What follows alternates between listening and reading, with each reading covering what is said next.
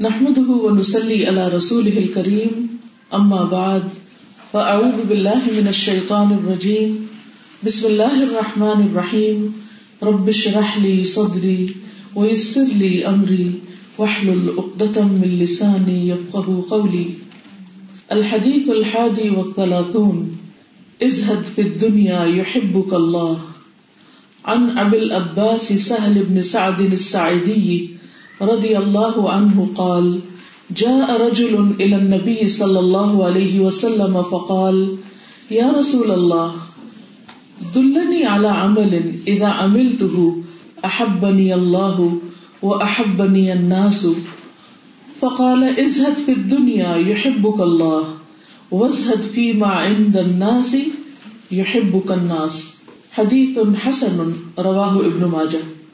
ابو العباس سہل بن سعد الساعدی روایت کرتے ہیں کہ ایک آدمی نے نبی صلی اللہ علیہ وسلم کی خدمت میں حاضر ہو کر عرض کیا، اے اللہ کے رسول صلی اللہ علیہ وسلم، مجھے ایسا عمل بتائیے کہ جب میں وہ کروں تو اللہ تعالیٰ مجھ سے محبت کرے اور لوگ بھی مجھ سے محبت کریں.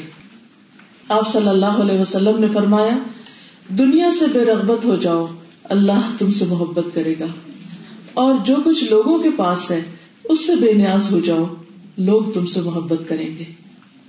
کتنے مختصر الفاظ میں، کتنے خوبصورت انداز میں نبی صلی اللہ علیہ وسلم نے اتنی قیمتی باتیں بتا دی کہ ہمیں اللہ کی محبت کیسے حاصل ہو سکتی ہے اور بندوں کی محبت کیسے حاصل ہوتی ہے. آج آپ دیکھیں کہ اس موضوع پر کتابیں لکھی گئی ہیں، لائبریریوں کی لائبریریاں بھری ہوئی ہیں کہ کس طرح لوگوں کی اٹینشن لیں، کس طرح ہم کامیاب زندگی بسر کریں، کس طرح لوگوں کے دل میں گھر کریں، اور اس پر بہت کچھ لکھا گیا ہے. لیکن نبی صلی اللہ علیہ وسلم کے یہ چند الفاظ اگر ان پر عمل کر لیا جائے تو ساری مشکلات حل ہو جائیں. محبت کا جذبہ انسان کے اندر اس کی پیدائش کے ساتھ ہی رکھ دیا گیا ہے. ہر انسان محبت کرتا بھی ہے اور اس سے محبت بھی کی جاتی ہے، اور وہ چاہتا ہے کہ اس سے کوئی محبت کرے. لیکن عام طور پر آپ نے دیکھا ہوگا کہ دنیا میں انسان جس بھی چیز سے محبت کرتا ہے، بعض اوقات اسی چیز سے زیادہ دکھ ملتا ہے. مثلاً ہمیں خواتین کو سب سے زیادہ محبت اپنی اولاد سے ہوتی اور ان کے لیے ہم سب کچھ قربان کر دیتے، اور کچھ بھی ہو جائے وہ محبت دل سے کوئی چیز نکال نہیں سکتی، اور نکالنے کے حکم بھی نہیں ہے کہ اسے نکال دو. لیکن آپ نے دیکھا ہوگا کہ سب سے زیادہ تکلیف بھی اولاد ہی سے پھر ہوتی ہے، کیونکہ ان سے ہماری ایکسپیکٹیشن زیادہ ہوتی ہیں. اسی طرح دیگر بندے ہیں اور لوگ ہیں، اسی طرح دنیا کی باقی چیزیں ہیں. قرآن مجید میں اللہ تعالیٰ کئی چیزوں کا ذکر کر کے فرماتے ہیں، زُيِّنَ لِلنَّاسِ حُبُّ الشَّهَوَاتِ مِنَ النِّسَاءِ وَالْبَنِينَ وَالْقَنَاطِيرِ الْمُقَنطَرَةِ مِنَ الذَّهَبِ وَالْفِضَّةِ وَالْأَنْعَامِ وَالْحَرْثِ، کہ لوگوں کے لیے دنیا کی چیزوں میں سے کچھ چیزوں کی جو خواہش ہے اس کی محبت رکھ دی گئی ہے، جس میں بیٹے ہیں، عورتیں ہیں، مال کے ڈھیر ہیں سونے چاندی کے، پھر اسی طرح انعام، مویشی اور کھیتیاں اور باقی چیزیں. پھر اللہ تعالیٰ فرماتے ہیں، کیا میں تمہیں اس سے زیادہ بہتر چیز نہ بتاؤں. پھر اللہ تعالیٰ آخرت کا ذکر کرتے ہیں کہ وہاں جو کچھ ملنے والا ہے وہ ہمیشہ کے لیے اور پائیدار. تو جن چیزوں کی محبت اللہ نے ہمارے دلوں میں ڈال دی ہے وہ ہمارے لیے ایک بہت بڑی آزمائش بھی ہے. تو انسان ہمیشہ کیا چاہتا ہے کہ کسی طرح اس دکھ درد سے نجات پا جائے، اور اس کو ایسی محبت ملے جو لازوال ہو، جس میں کبھی کمی نہ آئے، جو کبھی ختم نہ ہو. اور وہ محبت دنیا میں نہیں ہے، وہ محبت اللہ سبحانہ وتعالیٰ کی طرف سے ہی ملتی. اس لیے سوال تو سہل بن سعد کا تھا، لیکن آج آپ اسے اپنا سوال بنا لیجئے اور اس کا جواب نبی صلی اللہ علیہ وسلم کی احادیث کی روشنی میں سمجھیے. ابراہیم بن ادھم کہتے ہیں کہ ایک آدمی نے نبی صلی اللہ علیہ وسلم کی خدمت میں حاضر ہو کر عرض کیا، اے اللہ کے رسول صلی اللہ علیہ وسلم، مجھے ایسا عمل بتائیے کہ جب میں کروں تو اللہ تعالیٰ مجھ سے محبت کرے اور لوگ بھی مجھ سے محبت کریں. آپ نے فرمایا، وہ عمل جس کی وجہ سے اللہ تم سے محبت کرے گا وہ دنیا سے زہد اختیار کرنا ہے، اور وہ عمل جس کی وجہ سے لوگ تم سے محبت کریں گے وہ یہ ہے کہ دنیا کا جو سامان تمہارے ہاتھ میں ہے وہ ان کی طرف ڈال دو، یعنی شیئرنگ کی عادت.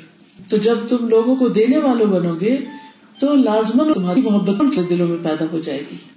تو بات ہم یہ کر رہے تھے کہ اس شخص کے دل میں دو حاجتیں تھی کہ کس طرح اللہ کی محبت ملے اور کس طرح بندوں کی محبت ملے، کیونکہ بندوں کی محبت کی بھی ضرورت ہوتی ہے. انسان انسان یہ نہیں کہہ سکتا کہ میں بندوں سے بالکل ہی بے نیاز ہو کے رہ سکتا ہوں اور مجھے کسی کی محبت نہیں چاہیے اور مجھے کوئی دوست نہیں چاہیے اور مجھے اولاد کی محبت نہیں چاہیے. جھوٹ ہوگا اگر کوئی یہ کہے. ہمیں چاہیے، ہم انسان ہیں، محبت ہماری ایسی ہی ضرورت ہے جیسی کھانا پینا. اور یہی وجہ ہے کہ جو بچے محبت کے ساتھ پلتے ہیں ان کی شخصیت کچھ اور ہوتی، اور جن بچوں کو بچپن میں محبتوں سے محرومیاں ہو جاتی ہیں، جو خاندانوں سے دور پلتے ہیں یا پھر والدین کی آپس میں لڑائی کی وجہ سے بچوں کی طرف والدین توجہ نہیں دے پاتے، تو ان کی شخصیتیں بکھر جاتی ہیں. تو اس لیے یہ ایسی چیزیں جو انسان کی ضرورت ہے، جس سے انسان کے عمل کی قوت زیادہ ہو جاتی، اس کے اندر ایک کانفیڈینس آ جاتا ہے، ایک یقین کی کیفیت پیدا ہو جاتی. وہ محسوس کرتا ہے کہ واقعی کچھ کر رہا ہے. وہ چھوٹا سا بچہ بھی آپ دیکھیے کہ جب آپ اس کی طرف پیار کی نظر سے دیکھتے ہیں تو اس کا رویہ بدل جاتا ہے. میں پچھلے دنوں گلاسگو میں تھی، جب واپس آئی تو ہماری ایک اسٹوڈینٹ نے ٹیکسٹ کیا کہ میرے دونوں بچے رات کو آرگیو کر رہے تھے کہ ہم میں سے کس کو ڈاکٹر فرد کی اسمائل زیادہ ملی. ایک کہہ رہا تھا مجھے ملی ہے، دوسرا کہہ رہا تھا مجھے ملی. تو یقین مانے مجھے تو میں نے تو نوٹس بھی نہیں کیا کہ میں نے ان بچوں کو دیکھ کر بہت اسمائل بھی کیا ہے، لیکن یہ مجھے بچے ہمیشہ سے اچھے لگتے ہیں. تو جب میں دیکھتی تھی تو پیار سے دیکھتی تھی، بس اتنی سی ہلکی سی. تو لیکن بچوں نے اسے کیسے محسوس کیا؟ انہوں نے اس پیار کو محسوس کر لیا اور ایک دوسرے سے مقابلہ کر رہے ہیں. تو محبت ایسی چیز ہے جسے کہتے ہیں نا محبت فاتح عالم. دنیا مال و دولت سے پتہ نہیں ہوتی، محبتوں سے پتہ ہو جاتی ہے. نبی صلی اللہ علیہ وسلم نے بھی اپنے دشمنوں کے دل محبتوں سے کانکر کیے ہیں. اور یہ ایک ایسی چیز ہے جس کے دینے میں کچھ بھی نہیں لگتا، لیکن عام طور پر ہم دینے کے بجائے لینا چاہتے ہیں کہ لوگ ہمیں محبت دیں. تو آپ ان کی محبت بھی چاہتے ہیں، تو اس کا نسخہ یہ گر نبی صلی اللہ علیہ وسلم نے بتا دیا. اللہ تعالیٰ کی محبت حاصل کرنے کے لیے آپ نے فرمایا کہ زہد اختیار کرو. اب زاہدہ کا نام آپ نے سنا ہوگا، زاہد، زہد. تو زہد کیا چیز ہوتی؟ زہد کا مطلب ہوتا ہے کسی چیز سے بے رغبتی اختیار کرنا، یعنی اس کی لالچ نہ ہونا، اور خاص طور پر اس کی لالچ نہ ہونا جو کسی اور کے پاس ہے. تو ایسے موقع پر پھر کیا سوچے انسان؟ کوئی چیز کسی کے پاس ہوتی ہے، اچھی لگتی ہے، تو پھر کیا کرے؟ اس پر خوش ہو اور اس کے لیے برکت کی دعا کرے اور اللہ سے اللہ کا فضل مانگے کہ یا رب تو نے سب کو دیا، تو میری ضروریات بھی پوری کر. لیکن جو لوگوں کے پاس ہے اس کے پیچھے نہ پڑے، ان سے حسد نہ کرے، لالچ نہ رکھے، ان کے پیچھے پڑ کے ان سے مانگے نہیں. از حد، یعنی حدیث کے الفاظ کیا ہے؟ از حد فی الدنیا یحبک اللہ. دنیا میں جو کچھ ہے اس سے زہد اختیار کرو تو اللہ تعالیٰ تم سے محبت کریں گے. اب آپ دیکھیے کہ زہد کا معنی سمجھنے کی ضرورت ہے کہ کس چیز سے زہد، کیا زہد. زہد کا معنی ہے کہ دنیا میں سے انسان وہی چیزیں لے جو اس کو آخرت میں فائدہ دے، یعنی دنیا میں کچھ بھی وہ لے رہا ہے تو یہ سوچے کہ یہ جو میں کچھ حاصل کر رہا ہوں یہ میری آخرت کے لیے کتنا بینیفیشل ہے، اور کس طریقے پر اور کہاں سے کیوں کر. اس سے اگلا مرتبہ ورا کا ہوتا ہے، واو رے عین، ورا. اور ورا کہتے ہیں دنیا کا وہ کام جو دین میں نقصان دیتا ہے اس کو چھوڑ دے. زہد کیا ہے؟ دنیا سے وہ چیز لے جو آخرت میں فائدہ دے اور باقی سے بے رغبت ہو جائے، اور ورا کیا ہے؟ وہ چھوڑ دے جو آخرت میں نقصان دیتا ہے، چاہے دنیا کا فائدہ مگر آخرت کا نقصان ہے، اس کو چھوڑ دے. اب آپ دیکھیں کہ جو چیزیں فائدہ نہیں دیتی آخرت میں وہ کیا ہے. یہ ہر ایک کے لیے مختلف ہے. مثلا حضرت داؤد علیہ السلام اور حضرت سلیمان علیہ السلام کو اللہ سبحانہ تعالیٰ نے دنیا کی عظیم الشان بادشاہت عطا کی تھی. ان کو اللہ تعالیٰ نے اس دور میں ہزاروں سال پہلے وہ وسائل دیے تھے کہ وہ ایک جگہ سے دوسری جگہ ہوا پہ بیٹھ کے چلے جاتے تھے، یعنی سمجھو جیسے ہوائی جہاز. اس دور میں داؤد علیہ السلام کے ہاتھ تانبا جو تھا وہ ان کے ہاتھوں میں اللہ نے اتنی قوت رکھی تھی کہ وہ پکڑتے تھے اور وہ میلٹ ہو جاتا تھا، اور اس کو اپنی مرضی سے جو چاہتے تھے بناتے تھے، بلکہ وہ اتنی باریک تار بناتے تھے جس سے جنگی لباس تیار کرتے تھے، یعنی تھریڈ، پیتل کا تھریڈ. اور اس سے جو آگے پھر جو لباس بنایا جاتا تھا وہ انتہائی مضبوط ہوتا تھا کہ جو جنگ میں، جسے زرع و بختر کہتے ہیں، حفاظت کرنے کے لیے کافی ہوتا تھا. اور یہ اسکل جو تھی یہ سب سے پہلے حضرت داؤد علیہ السلام ہی کو دی گئی تھی اور ان سے پھر آگے چلی. اور اس کے علاوہ بھی بہت بڑی بڑی عمارتیں وہ بناتے تھے اور بہت کچھ ان کے پاس اللہ کا دیا ہوا تھا, لیکن ان کے دل اللہ کی طرف تھے. داؤد علیہ السلام کے پاس سب کچھ تھا کھانے کو, لیکن وہ ایک دن روزہ رکھتے اور ایک دن روزہ نہیں رکھتے تھے. نبی صلی اللہ علیہ وسلم نے ان کے روزے کی تعریف فرمائی کہ سب سے بہترین روزہ صوم داؤدی ہے, اور سب سے بہترین نماز بھی رات کی ان کی نماز ہے. تو بہترین روزہ ان کا کیسے تھا کہ ایک دن روزہ رکھنا ایک دن نہیں. یعنی روٹین میں جب ہم روزے رکھتے ہیں نا تو وہ تو عادت ہو جاتی ہے, پھر ایزی ہو جاتا ہے, لیکن روٹین کے علاوہ جب رکھتے ہیں تو وہ مشکل ہوتے ہیں کہ ایک دن کھائیں ایک دن نہیں, روٹین ہی نہیں بنتی. کسی کے پاس اگر نہیں اور وہ روزہ رکھ رہا ہے, وہ بھی روزہ ہے, لیکن اگر ایسا انسان جس کے پاس سب کچھ ہے, لذیذ ترین کھانے رکھے ہوئے ہیں, لیکن وہ اللہ کی خوشی کی خاطر ایک لمبے دن کا روزہ رکھ رہا ہے, تو سوچیے اللہ تعالیٰ اس سے کیسی محبت کرے. یہ ہمارا زہد کا کہ ہے چیزیں سامنے رکھی ہوئی ہیں, لیکن بس بقدر ضرورت اور اتنی کہ جس سے اللہ کی رضا حاصل ہو, اور لالچ نہیں کہ جو ہے اس پر قناعت نہ ہو.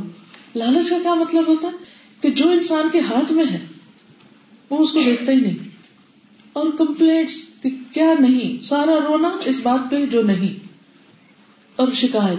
جب انسان شکایت کرتا ہے تو وہ صرف یہ نہیں کہ بندوں کو بیزار کرتا ہے, بلکہ اللہ تعالیٰ کو بھی ناراض کرتا ہے. اللہ تعالیٰ بندے سے کیا چاہتا ہے کہ وہ شکر گزار ہو جو کچھ بھی ہے اس کے پاس. اور یہ بھی ایک ایٹیٹیوڈ ہوتا ہے نا کہ جب آپ کے پاس تھوڑا بھی اور اس پر آپ الحمدللہ کہہ رہے ہیں, شکر ادا کر رہے ہیں, تو آپ کے اس قول سے, اس بول سے اللہ سبحانہ و تعالیٰ آپ سے محبت کریں, کیونکہ آپ کے اندر ایک قناعت ہے, آپ کے اندر لالچ نہیں ہے, آپ اس پر بھی خوش ہیں جو اللہ نے آپ کو دیا ہے, وہ تھوڑا ہے یا زیادہ ہے. تو دنیا کا ہونا برا نہیں, لیکن دنیا کی ہرس اور دنیا کی لالچ اور دنیا کا شوق, اور اس میں پڑھ کے پھر اللہ کو بلا دینا اور اللہ کی یاد سے غافل ہو جانا, یہ ہے اصل نقصان کی چیز. یعنی اللہ سبحانہ و تعالیٰ نے درجات رکھے ہیں لوگوں میں, کسی کو زیادہ دیا ہے کسی کو کم دیا ہے. اب یہ نہیں کہ جن کے پاس زیادہ ہے وہ کو مجرم ہے, اور جن کے پاس کم ہے وہ شاید زیادہ اللہ کے پیارے ہیں, یہ بات نہیں ہے. اصل چیز یہ ہے کہ اگر کسی کے پاس کم ہے تو وہ اس حال میں اللہ کا کتنا شکر گزار ہے, اور اگر کسی کے پاس زیادہ ہے تو وہ اس حال میں کتنا شکر گزار ہے. کم والے کو صبر کرنا پڑے گا اور زیادہ والے کو شکر کرنا پڑے گا. اب شکر گزار انسان کا اجر ایسا ہی ہے جیسے روزہ دار انسان کا صبر. تو دونوں ہی حالتوں میں اگر آپ روزے سے ہیں, نہیں ہے کچھ, پھر بھی اللہ سے راضی, اور اگر بہت کچھ ہے تو بھی اللہ کا شکر اور اللہ سے راضی. اصل حالت جو ہے وہ دل کی دیکھی جائے گی. اسی لیے اللہ سبحانہ و تعالیٰ نہ بندے کی شکل دیکھتا ہے اور نہ مال دیکھتا ہے, وہ دیکھتا ہے دل کیسا ہے, اس کے اندر کیا ہے, اللہ سبحانہ و تعالیٰ کے ساتھ معاملہ کیسا ہے اور بندوں کے ساتھ معاملہ کیسا ہے. پھر اسی طرح یہ ہے کہ جو لوگوں کے پاس ہے اس سے بھی بے رغبت ہو جائے تو لوگ تم سے محبت کرنے لگیں گے. اب دیکھیے کہ ہر ایک کو اللہ سبحانہ و تعالیٰ نے جو کچھ بھی دیا ہے وہ اس کا مالک ہے, چاہے ٹیمپرری ہے لیکن وہ اس کا مالک ہے. اس کے اوپر کیا ذمہ داری آتی ہے وہ اس کا کام ہے, لیکن دوسروں پر کیا ذمہ داری آتی ہے کہ وہ اس پر نظر رکھنے کی بجائے اللہ کے خزانوں پر نظر رکھے, اور کسی سے محبت اس بنا پر نہ کرے کہ اس کے پاس مال زیادہ ہے. اسی لیے بعض اوقات جن کے پاس ہوتا ہے ان کو سچی محبت نہیں ملتی, کیونکہ لوگ صرف مال کی وجہ سے محبت کر رہے ہوتے ہیں. جبکہ حقیقی محبت کیا ہوتی ہے کہ کسی کے دنیاوی اسٹیٹس کو سامنے رکھ کے محبت نہ کی جائے, اس انسان کے ایمان کو, تقویٰ کو, خیر کو, بھلائی کو, اور جو اس کے اندر اچھائی ہے اس بنا پر اس سے محبت کی جائے. اور یہ سب کچھ دراصل سوچ کے بدلنے کا نام ہے. مقصد اس کا کیا ہے کہ انسان کی سوچ دنیا سے اٹھ کر آخرت کی طرف ہو جائے, انسان عارضی چیزوں کی بجائے پائیدار چیزوں کی طرف رغبت کرنے لگے, چھوٹی چیزوں کی بجائے بڑی چیزوں کو دیکھنے لگے. اسی لیے آپ دیکھیں کہ دنیا کا کیا معنی ہے, لوور چیز, نچلی چیز, اور اس کے مقابلے میں آخرت کیا ہے, وَالْآخِرَةُ خَيْرٌ وَأَبْقَىٰ, بہتر بھی ہے اور زیادہ باقی رہنے والی بھی ہے. تو دنیا کا نام بھی دنیا اسی لیے رکھا گیا ہے کہ وہ ایک تو قریب ہے, ابھی ہم اس میں رہ رہے ہیں, اور دوسرا یہ کہ اس کا مرتبہ ادنا ہے, حقیر ہے, چھوٹا ہے. اور ویسے اگر دیکھا جائے کہ ادنا بہت سے اعتبار سے, کمتر بہت سے اعتبار سے, لوور بہت سے اعتبار سے, ایک تو زمانے کی مدت کے اعتبار سے دنیا میں ایک انسان میکسیمم کتنا رہ سکتا ہے اور کتنا فائدہ اٹھا سکتا ہے, اس کے مقابلے میں آخرت میں کتنا رہنا ہے. آپ کمپیریزن کیجیے, اس وقت دنیا میں ساٹھ سال, ستر سال, اسی سال, سو سال چلیے, اور اس کے مقابلے میں قبر میں وی ڈونٹ نو کتنے سو سال, اور پھر حشر کا میدان, ایک دن پچاس ہزار سال, جب سارے انسان تنگ آ جائیں گے اور نبی صلی اللہ علیہ وسلم کی شفاعت کی وجہ سے حساب شروع ہوگا, اور پھر اس کے بعد وہ سارا حشر کے میدان میں جو حساب کتاب, اور وہ ایک طویل سفر ہے, پھر آخر میں جنت یا جہنم, تو وہ ہے دار الخلود, ہمیشگی کا گھر. اس گھر کو اور اس گھر کو کمپیئر کیجیے, نو کمپیریزن, ایک ڈاٹ کے برابر بھی نہیں پوری دنیا اس مقابلے میں. تو اس لیے دنیا مدت کے اعتبار سے بھی کم, اور جو کچھ اس کے اندر ہے وہ بھی فانی ہے. یہاں پر آپ دیکھیں کہ کوئی بھی چیز آپ کے پاس ہوتی ہے, تھوڑے دن کے بعد اس کا رنگ خراب ہونے لگتا ہے, کبھی اس کے دھاگے اکڑنے لگتے ہیں, اور کچھ نہیں تو ڈیزائن ہی بدل جاتا ہے, فیشن بدل جاتا ہے, اور وہ جو رکھی ہوئی چیزیں ہوتی ہیں وہ بیکار نظر آنے لگتی ہیں, آؤٹ ڈیٹڈ ہو جاتی ہیں, بوجھ ہونے لگتی ہیں کہ اب ان کو کس طرح نکالیں, کیا کریں. تو اس لیے آپ اس پر خود بھی غور و فکر کر سکتے ہیں کہ ایک طرف لکیر کھینچیے اور ایک طرف لکھیے کہ دنیا زمان مکان, یعنی کہ جو اس کی میک ہے وہ, اور جو کچھ اس کے اندر ہے, اس کی کوالٹی, اس کی کوانٹٹی, اس اعتبار سے یہاں, اور اس کے مقابلے میں آخرت میں کیا کیا ہے. تو ہم خود کیلکولیشن کر کے دیکھ سکتے ہیں کہ کچھ بھی نہیں. نبی صلی اللہ علیہ وسلم نے فرمایا, جنت میں تم میں سے کسی کے ایک کوڑے, یعنی ایک گز بھر جگہ دنیا اور جو کچھ دنیا کے اندر ہے سب سے بہتر ہے. اور پھر آپ نے فرمایا, فجر سے پہلے کی دو رکعتیں, صرف دو رکعتیں فجر سے پہلے کی, وہ کون سی ہیں؟ دو سنت. دنیا اور جو کچھ دنیا میں ہے اس سے زیادہ بہتر ہے. یعنی ایک انسان اگر فجر کے وقت وقت پر اٹھ کر دو رکعتیں ادا کر لیتا ہے تو اس کے بدلے میں جو کچھ اس کو ملنے والا ہے وہ پوری دنیا سے بہتر ہے. تو اس سے کیا پتہ چلتا ہے کہ ہم جن چیزوں کے پیچھے بھاگتے ہیں وہ بہت جلد ہمیں چھوڑ دینے والی ہیں, اور جن چیزوں کو چھوڑے ہوئے وہ ہمیں ہمیشہ کے فائدے دینے والی ہیں. تو جب تک انسان اپنی آخرت کے لیے وہ نہیں کرتا جو اسے چاہیے, اس وقت تک وہ حقیقی معنوں میں زاہد بن نہیں سکتا, وہ دنیا کو اس طرح چھوڑ نہیں سکتا جس طرح چھوڑنے سے زہد آتا ہے. آخرت کے مقابلے میں دنیا کی حقیقت کیا ہے, جیسے آپ سب جانتے ہیں اور معلوم بھی ہے ایک حدیث کے مطابق کہ اللہ سبحانہ و تعالیٰ کے نزدیک دنیا کی حیثیت ایک مچھر کے پر کے برابر بھی نہیں. مچھر کا پر آپ دیکھیے کتنا ہوتا ہے, کتنا چھوٹا سا, کہ اگر آپ نیچے گرا ہوا ہو, آپ اس کو اٹھانا چاہیں تو وہ وہ ہاتھوں میں ہی ختم ہو جائے گا, اس کی کوئی حقیقت نہیں ہے, بہت ہی ہلکا, بہت ہی کم. فرمایا کہ اگر اللہ کے ہاں دنیا کی حیثیت ایک مچھر کے پر کے برابر بھی ہوتی, ایک پر, دو بھی نہیں, ایک پر کے برابر بھی ہوتی, تو اللہ تعالیٰ اس میں سے کسی کافر کو ایک گھونٹ پانی کا نہ پینے دیتا. لیکن یہ اس سے بھی کم تر. ایک اور موقع پر آپ صلی اللہ علیہ وسلم نے اپنے صحابہ کے ساتھ جا رہے تھے تو راستے میں ایک بکری کا بچہ دیکھا جس کے کان بھی کٹے ہوئے تھے, بالکل ہی بدصورت, اور وہ مرا پڑا تھا. تو آپ نے فرمایا کہ تم میں سے کون اسے ایک درہم میں خریدے گا؟ تو سب ایک دوسرے کو دیکھنے لگے کہ ہم تو اسے فری بھی نہیں اٹھانے کو تیار, تو ہم ایک درہم دے کے کہاں خریدیں گے. میں نے کہا کہ یا رسول اللہ صلی اللہ علیہ وسلم, اس میں تو عیب بھی ہے, کن کٹا بھی ہے اور مردار بھی ہے. تو اس موقع پر آپ نے فرمایا کہ اللہ کی قسم, قسم کھا کے آپ نے بات فرمائی, اور آپ کی باتیں ویسے بھی سچی, اللہ کے ہاں یہ دنیا اس سے بھی زیادہ حقیر ہے جس طرح تمہارے نزدیک یہ مردار حقیر ہے, اس سے بھی کمتر ہے. پھر یہاں کی کوئی بھی چیز چلی جائے یا آ جائے تو جانے پہ غم کیسا اور آنے پہ اتنی خوشی کیسے نہیں ہو سکتی اگر ہم اس کی حقیقت دیکھ رہے ہیں.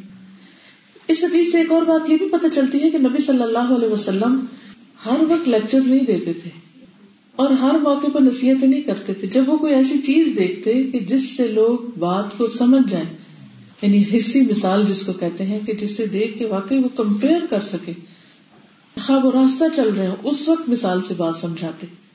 یعنی یہ بات آپ نے پانچ منٹ پہلے نہیں فرمائی, اس وقت فرمائی جب آپ نے دیکھا کہ لوگ اس وقت اس بات کو سمجھ پائیں گے. یہ وجہ ہے کہ صحابہ کے پاس جو بھی علم تھا وہ ان کے دلوں میں اترا ہوا تھا, ان کے اندر اترا ہوا تھا, اور اس کے مطابق وہ عمل کرنے والے تھے. ہم بعض اوقات بڑی بڑی کتابیں پڑھتے ہیں, بہت کچھ سیکھتے ہیں, لیکن ہمارا عمل نہیں بدلتا, کیونکہ یقین کم ہے ہمارے اندر. اور یقین کیوں کم ہے؟ کیونکہ ہم اس کو لائف سے ریلیٹ نہیں کر پاتے. نیکسٹ ٹائم جب آپ دنیا کی کوئی بھی چیز دیکھ کر بہت متاثر ہونے لگے تو مچھر کا پر سوچ لیں, تو ہرس نہیں رہے گی, لالچ نہیں آئے گی پھر, کیونکہ زہد یہی ہے نا کہ لالچ نہ ہو. لیکن ہم اپنے آپ کو روکتے بھی, پھر لالچ آ جاتی, پھر روکتے پھر آ جاتی. تو وہ کیوں آتی؟ کیونکہ ہم اس کو ریلیٹ نہیں کر پاتے. تو اس وقت آپ سوچیں کہ اچھا بس, آپ دیکھیے کہ ایک پر جو ہوتا ہے نا وہ ایسے اڑ جاتا ہے نا, تو دنیا بھی ہاتھ سے ایسے چلی جاتی ہے.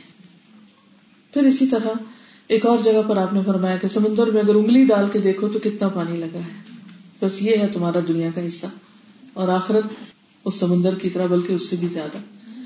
آپ صلی اللہ علیہ وسلم نے یہ بھی فرمایا کہ بلا شبہ اللہ تعالیٰ نے ساری دنیا کو بہت ہی تھوڑا بنایا, قلیل بنایا, چھوٹا بنایا.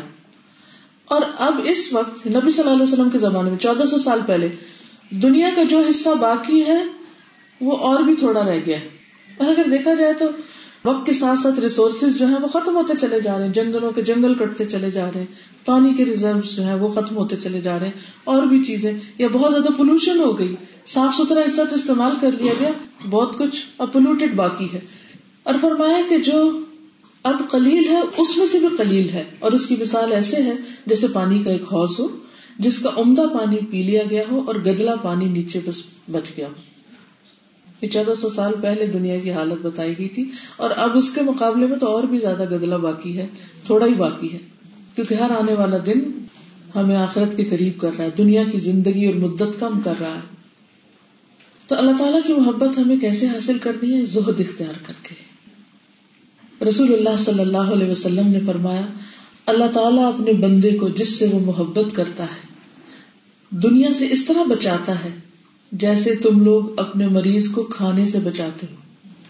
جیسے کسی کو شوگر ہو تو اس کو میٹھا نہیں کھانے دیتے, تو ہم کیا کہتے ہیں نہیں نہیں نہیں بس بس اتنا ہی, اس سے زیادہ نہیں لے سکتے.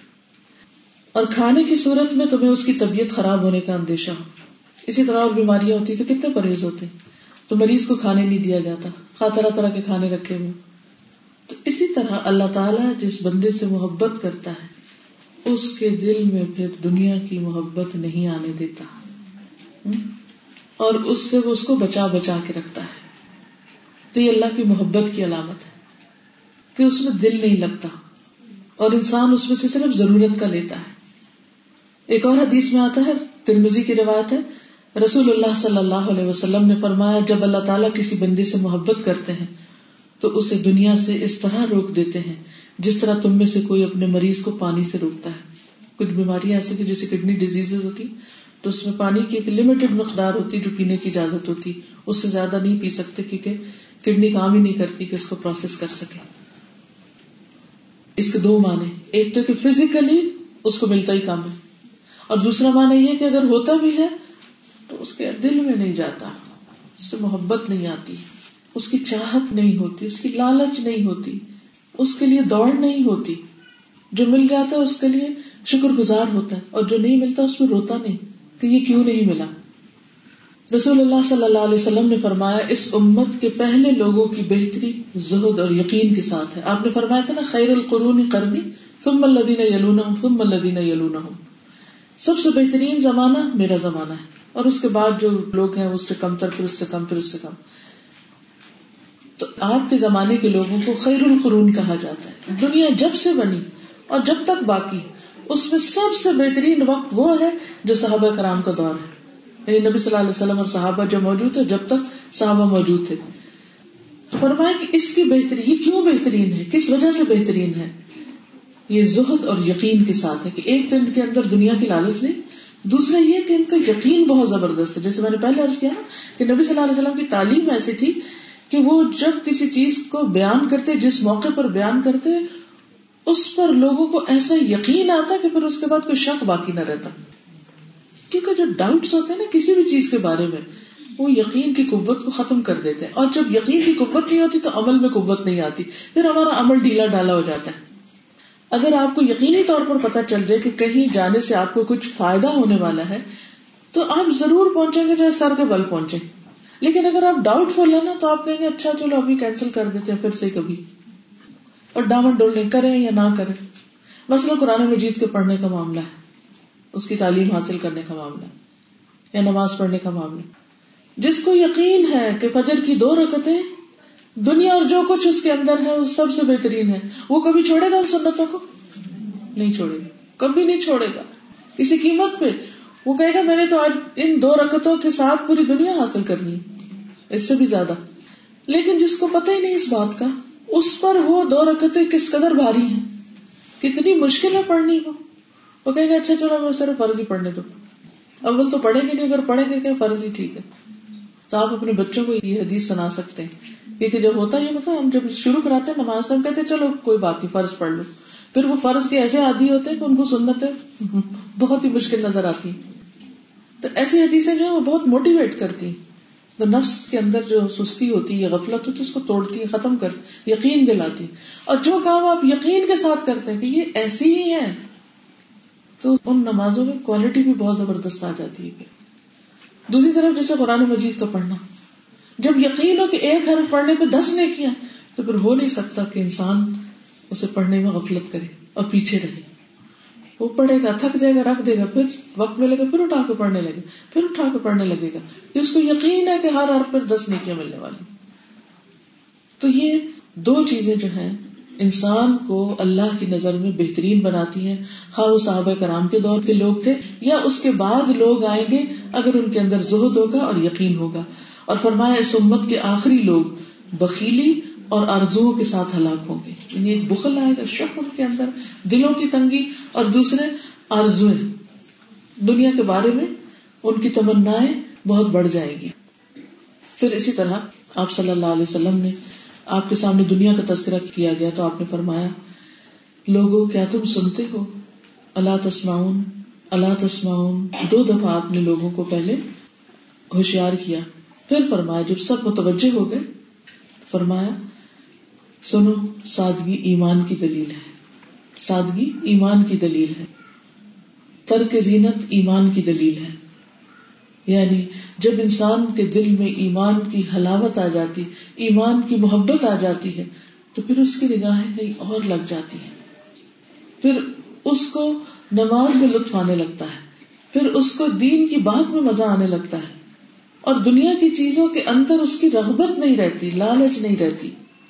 پھر اسی طرح رسول اللہ صلی اللہ علیہ وسلم نے فرمایا وہ آدمی کامیاب ہو گیا جس نے اسلام قبول کیا, ضرورت اور کفایت کے مطابق اسے رزق دیا گیا اور اللہ نے اسے اپنی نعمتوں پر قناعت کی دولت دی کہ جو کچھ اس کے پاس ہے تھوڑا یا زیادہ اس پر راضی ہے. دیکھیے یہ بہت بڑی بات ہے, صرف مال کا ہونا دولت مندی نہیں, اصل دولت مندی دل کی دولت مندی ہے کہ انسان جو کچھ اس کے پاس ہے اس پر راضی رہے, خوش رہے, اور یہ سوچے کہ شکر اللہ کا بہت کچھ دیا ہوا, کمی کا احساس نہ رہے. اور یہ بھی ایک رویہ ہوتا ہے, ایٹیٹیوڈ ہوتا ہے کہ بعض لوگوں کے پاس کچھ نہیں ہوتا لیکن جب آپ ان سے ان کا حال پوچھو تو کہتے ہیں الحمدللہ اللہ کا دیا بہت کچھ ہے, اور بعض لوگوں کے پاس بہت ہو تب بھی وہ اس مشکل کا شکار رہتے ہیں کہ کم ہے. پھر اسی طرح رسول اللہ صلی اللہ علیہ وسلم نے فرمایا یہ بات انسان کی سعادت مندی کی علامت ہے کہ اسے نیک پڑوسی, آرام دہ سواری اور کشادہ مکان میسر. یعنی اس کے پاس اگر آرام دہ سواری ہے اور نیک پڑوسی, کیونکہ اچھے پڑوسی ہوں گے تو اچھا ساتھ ہوگا, وہ اچھی باتوں کی طرف اس کا شوق دلائیں گے. اور آپ نے یہ بھی ایک اور جگہ پر فرمایا کہ دنیا میں ایک خادم اور ایک سواری کافی ہے. ایک وقت میں انسان ایک ہی کار میں بیٹھ سکتا ہے, اگر دو تین ہوں گے بھی تو ایک ہی میں بیٹھے گا. پھر حضرت عائشہ سے مروی ہے کہ رسول اللہ صلی اللہ علیہ وسلم ایک مرتبہ جہاد پر تشریف لے گئے, میں نے ایک پیچھے سے ایک نقش و نگار والا کپڑا لکڑی کے دروازے پہ لٹکا دیا. جب آپ واپس تشریف لائے اور پردے کو دیکھا تو میں نے آپ کے چہرے پر ناپسندیدگی کے آثار دیکھ لیے. آپ نے فرمایا اللہ تعالیٰ ہمیں یہ حکم نہیں دیتا کہ ہم پتھروں اور مٹی کو کپڑا پہنائیں, یعنی اتنا قیمتی کپڑا پتھروں اور مٹی کو پہنائیں. حضرت عائشہ کہتی کہ رسول اللہ صلی اللہ علیہ وسلم میرے ہاں تشریف لائے اور نرم گدا دیکھ کر پوچھا یہ کیا ہے. میں نے کہا اللہ کے رسول صلی اللہ علیہ وسلم فلاں انصاری خاتون آئی تھی, اس نے آپ کا بستر دیکھا تو جا کے یہ بچھونا بھیج دیا کہ نبی صلی اللہ علیہ وسلم کا بستر آرام دہ نہیں تو چلے یہ بچھا دیں. فرمایا یہ واپس کر دو, لیکن میں نے واپس نہ کیا کیونکہ مجھے پسند تھا کہ میرے گھر. کتنی ہیومن فیلنگ آتی ہے نا, اور کتنا اپنے بارے میں خود ہی بیان کریں تو پریٹینڈ نہیں کرتے تھے وہ لوگ کہ دل میں کچھ اور اوپر سے وہ مصنوعی قسم کا زہد اختیار کریں. لیکن آپ نے تین بار فرمایا اور کہا اللہ کی قسم عائشہ, اگر میں چاہوں تو اللہ سونے اور چاندی کے پہاڑ میرے ساتھ چلا دے, لیکن میں آخرت چاہتا ہوں. پھر اسی طرح آپ صلی اللہ علیہ وسلم نے فرمایا مسلمان کو ہر اس چیز پر اجر و ثواب ملتا ہے جو بھی وہ خرچ کرتا ہے, جہاں بھی خرچ کرتا ہے اس کے لیے صدقہ ہے, مگر عمارت میں خرچ کرنے کا ثواب نہیں ملتا. عمارت میں خرچ کرنے کا ثواب نہیں ملتا الا یہ کہ اس کے پیچھے کوئی مقصد ہو, کوئی مقصد ہو کہ کس لیے وہ بنا رہے ہیں, تو پھر اس نیت کا اس کو اجر ملے گا. لیکن ویسے انسان اپنے کھانے پینے پہ جو خرچ کرتا ہے, خود کھاتا ہے یا اپنی بیوی کو کھلاتا ہے یا مہمان کو کھلاتا ہے یا پڑوسی کو یا غریب فقیر یتیم مسکین رشتے دار کسی کو بھی کھلاتا ہے, سارے کا سارا صدقہ ہے. حتیٰ کہ انسان خود اپنے لیے کچھ خرید کے کھاتا ہے وہ بھی اس کے لیے ثواب ہے. اسی طرح انسان اگر خود پہنتا ہے, کسی کو پہناتا ہے, کچھ کرتا ہے, اس کے لیے ضرور ثواب ہے.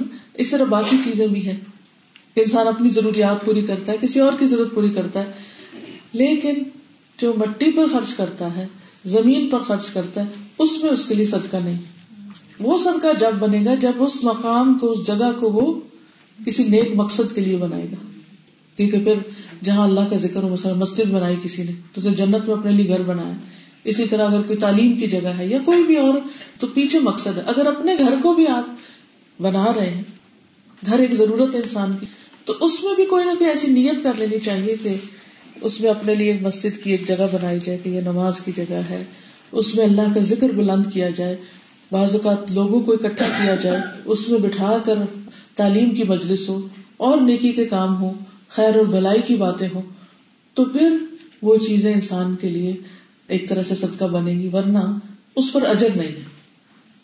پھر آپ دیکھیے کہ ہمیں جو سونے چاندی کی پلیٹوں میں کھانے سے روکا گیا, یہ بھی اسی وجہ سے کہ خواہ کوئی افورڈ بھی کر سکتا ہو پھر بھی نہیں. رسول اللہ صلی اللہ علیہ وسلم نے فرمایا ریشم اور دیبا نہ پہنو, یعنی مردوں کے لیے, اور نہ سونے چاندی کے برتن میں کچھ پیو. بعض کہتے تھے سلور کے کٹورے بنے ہوئے ہوتے ہیں, اور پہلے لوگ ان میں آیت الکرسی وغیرہ گندا کرا کے اور اس کے اندر پانی ڈال کے پیتے تھے. تو سلور کا نہیں ہونا چاہیے. بعض اوقات پھر وہ جہیز میں آگے سے آگے دے دیا جاتا. ہو سکتا ہے آپ میں سے بھی کسی کو اسی طرح کو وراثت میں چیز ملی ہو, تو اب تک اگر پی چکے ہیں تو آئندہ سے پرہیز کیجیے اس کو. تو آپ صلی اللہ علیہ وسلم نے اس سے منع فرمایا کہ سونے چاندی کے برتن میں کچھ نہ پیو اور نہ ان کی پلیٹوں میں کچھ کھاؤ, کیونکہ یہ چیزیں دوسروں کے لیے ہیں دنیا میں اور ہمارے لیے آخرت میں ہے. یعنی جو دنیا میں استعمال کرے گا وہ آخرت میں محروم رہ جائے گا. تو اس لیے اگر ہم چاہتے کہ ہمیشہ کے لیے یہ چیزیں ملیں تو پھر بہترین کراکری وہاں کے لیے, تو یہاں پر پھر ان چیزوں سے پرہیز کیا جائے. رسول اللہ صلی اللہ علیہ وسلم نے فرمایا جو شخص اللہ تعالیٰ کی خاطر تواضع اختیار کرے گا, یہ نہیں کہ لوگوں کو دکھانے کے لیے کیا ہمبل پرسن, نہیں, اللہ کے سامنے, کیونکہ اللہ تعالیٰ تو انسان کو لوگوں کے بیچ میں بھی دیکھتا ہے اور غیر بھی دیکھتا ہے. اور عمدہ کپڑے پہننے کی قدرت کے باوجود, یعنی وہ مہنگے سے مہنگا ترین خرید سکتا ہے, اس کے باوجود سادہ لباس اختیار کرے تو اللہ تعالیٰ اسے قیامت کے دن ساری مخلوق کے سامنے بلا کر یہ اختیار دے گا کہ وہ ایمان کے جوڑوں میں سے جسے چاہے پسند کر لے. یعنی اس کی پوری دنیا کے سامنے ایک طرح سے شہرت ہوگی. دنیا میں انسان زیادہ قیمتی لباس بازو کو تو تکلیف بھی دیتا ہے, لیکن کس لیے پہنتا ہے؟ شہرت کے لیے, کہ دکھانے کے لیے. لیکن اگر انسان زائد ضرورت زینت کو ترک کر دے, لیکن ایک مناسب لباس پہنے, لیکن صرف اس لیے کہ کوئی بھی چیز ایسی نہ ہو جو اللہ کی عبادت میں رکاوٹ بنے, تو اس کو اگر چھوڑ دے تو اللہ تعالیٰ اس کا بہترین معاوضہ دیں گے. اب دیکھیں عموماً ہم لوگ شادیوں کے موقع پر جو لباس پہنتے ہیں, سچ بتائیے کیا اس میں نماز پڑھی جا سکتی ہے؟ کیا خشوع خضوع کا اہتمام ہو سکتا ہے؟ عموماً کتنی سی تھرو کپڑے, چاہے دلہن کا جوڑا ہو یا جو اور لوگ آئے ہوئے ہوں. بعض لوگ تو اپنے ساتھ ایکسٹرا کپڑا رکھتے ہیں کہ جب بھی نماز کا وقت آئے گا وہ اوپر اوڑھ کے پہن لیں گے, لیکن وہ پہنا ہوا بھی ہو تو بعض اوقات اتنے بھاری بھاری اس کے کناریاں اور اس کے اوپر گوٹا اور اتنا ہیوی ہوتا ہے کہ وہ اگر پہن کے آپ رکوع میں بھی جائیں یا سجدے میں جائیں تو خشوع خضوع نہیں آ سکتا. ایک نماز اللہ کی خاطر معلوم نہیں وہی بخشش کا ذریعہ بن جائے وہ اس میں گوادی کے کپڑے ایسے نہیں تھے کہ وہ اس میں. پھر اسی طرح بعض اوقات بہت قیمتی تو نہیں ہوتے لیکن بہت ٹائٹ اور اس قسم کے ہوتے ہیں کہ جس سے پورے اعضاء جھلک رہے ہوتے ہیں. بعض اوقات آپ نے دیکھا کہ یہاں مساجد میں جب جاتے ہیں یہاں بچیاں بہت ٹائٹ جینز میں نماز پڑھ رہی ہوتی ہے, جب رکوع میں جاتی ہیں سجدے میں جاتی ہیں تو ایسا لگتا ہے کہ پورے ننگے ہو گئے. ایسی چیزوں سے بھی پرہیز کرنا چاہیے. تو بہرحال کسی بھی چیز کو جب انسان اللہ کی خاطر چھوڑتا ہے تو اللہ سبحانہ وتعالیٰ اس کو ضائع نہیں کرتا. کسی قربانی کو, کسی خواہش کا چھوڑنا یا کسی پسندیدہ چیز کا چھوڑنا, کسی جھگڑے کا چھوڑنا اللہ کی خاطر. بعض اوقات ہوتا ہے دو لوگوں میں ڈسپیوٹ ہو جاتا, کسی کوئی بھی اپنے حصے سے پیچھے نہیں ہٹتا, تو آپ نے کیا گارنٹی دی کہ جو حق پر ہوتا ہے وہ جھگڑا چھوڑ دے, میں جنت کے وسط میں اس کے لیے گھر کا ضامن, میں اس کو گارنٹی دیتا ہوں کہ اس کو وہاں ملے گا. تو زہد کیا ہوا پھر جس سے اللہ کی محبت ملتی؟ اللہ کی خاطر وہ چیز چھوڑ دے جس کا آخرت میں فائدہ نہیں ہوگا. آخرت میں کیسے فائدہ نہیں ہوگا؟ کوئی بھی چیز جو آپ کو اللہ کی یاد سے روکے یا اللہ کی یاد میں رکاوٹ ڈالے. رکاوٹ ڈالے روکے ایک ہی چیز ہو جاتا ہے, یا اس سے غفلت, آپ کے اندر غفلت پیدا کر دے, یا وہ اپنے اندر اتنی مشغول کر لے آپ کو کہ پھر آپ کے پاس اللہ کی یاد کے لیے تسلی بخش وقت ہی نہ رہے. کوئی بھی چیز آپ دیکھیے, اب یہ فیصلہ آپ نے خود کرنا ہے. مثلاً اگر آپ فجر کی نماز میں تاخیر سے اٹھیں تو ضرور غور کیجیے کہ کس وجہ سے ایسے ہوا, اس وجہ کو دور کیجیے.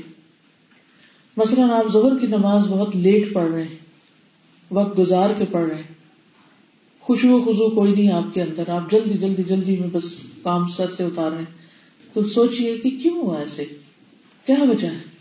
اسی طرح اگر آپ دین کا علم سیکھنے میں پیچھے رہ رہے ہیں, مزید جاننے میں, عمل کرنے میں, تو سوچیے کیا چیز مجھے روک رہی. کوئی چیز آپ کی آخرت کے لیے بہت فائدہ مند ہو سکتی ہے لیکن آپ اسے کر نہیں پا رہے, تو سوچیے کس وجہ سے, کون سی چیز ہے جو مجھے روکے ہوئے پیچھے سے. تو خود بخود آپ کو اللہ تعالیٰ سجھانے لگے گا. اب جب آپ ان اسباب کو کاٹیں گے نا تو آپ اللہ کی طرف دوڑنے لگیں گے. جب آپ دوڑنے لگیں گے تو جتنا آپ چل کے آئیں گے اس سے دس گنا زیادہ اللہ سبحانہ وتعالیٰ آپ کی طرف آئے گا. بندہ ایک قدم اٹھاتا اللہ تعالیٰ دس قدم آتے ہیں, بندہ چل کے جاتا اللہ تعالیٰ دوڑ کے آتے ہیں. لیکن اگر چلے ہی نہ, قدم اٹھائے ہی نہ, تو پھر کیسے اللہ کی محبت ملے گی. سوچئے کون سی چیزیں ہیں جس سے آپ کی نیکی کی طرف بڑھنے میں, فاستبقوا الخیرات کی رفتار میں فرق آ گیا ہے. وہ کون سی چیز ہے جس نے آپ کو نیکی کے کاموں میں پیچھے کر دیا ہے, آپ کے دوڑنے کو روک دیا ہے, آپ کے رستے میں رکاوٹ بن گئی ہے. مثلاً غزوہ تبوک کا موقع ہے تو کچھ صحابہ پیچھے رہ گئے تھے نا. بس کیا تھا, گرمی کا موسم تھا, ٹھنڈی چھاؤں تھی, کھجوریں لگی ہوئی تھی, پانی تھا, کہنے لگے تھوڑی دیر آرام کر لیں, ابھی پیچھے سے جا کے مل لیں گے. ایسا نہیں تھا کہ ان کی نیت نہیں تھی جانے کی, نیت تھی پوری, بس تھوڑا سستانے لگ گئے تھوڑا سستانے لگ گئے اور جب اچھا آج, اچھا کل, اچھا بس اچھا اچھا کرتے پیچھے رہ گئے. تو کیا ہوا جب نبی صلی اللہ علیہ وسلم واپس آئے تو جو منافق لوگ تھے انہوں نے تو جھوٹے بہانے گھڑ کے نبی صلی اللہ علیہ وسلم کو مطمئن کرنے کی کوشش کی, لیکن جو سچے لوگ تھے انہوں نے اپنی غلطی کا اعتراف کر لیا, کہا کہ سوائے سستی کے کسی چیز نے نہیں روکا, کوئی معقول وجہ نہیں ہے.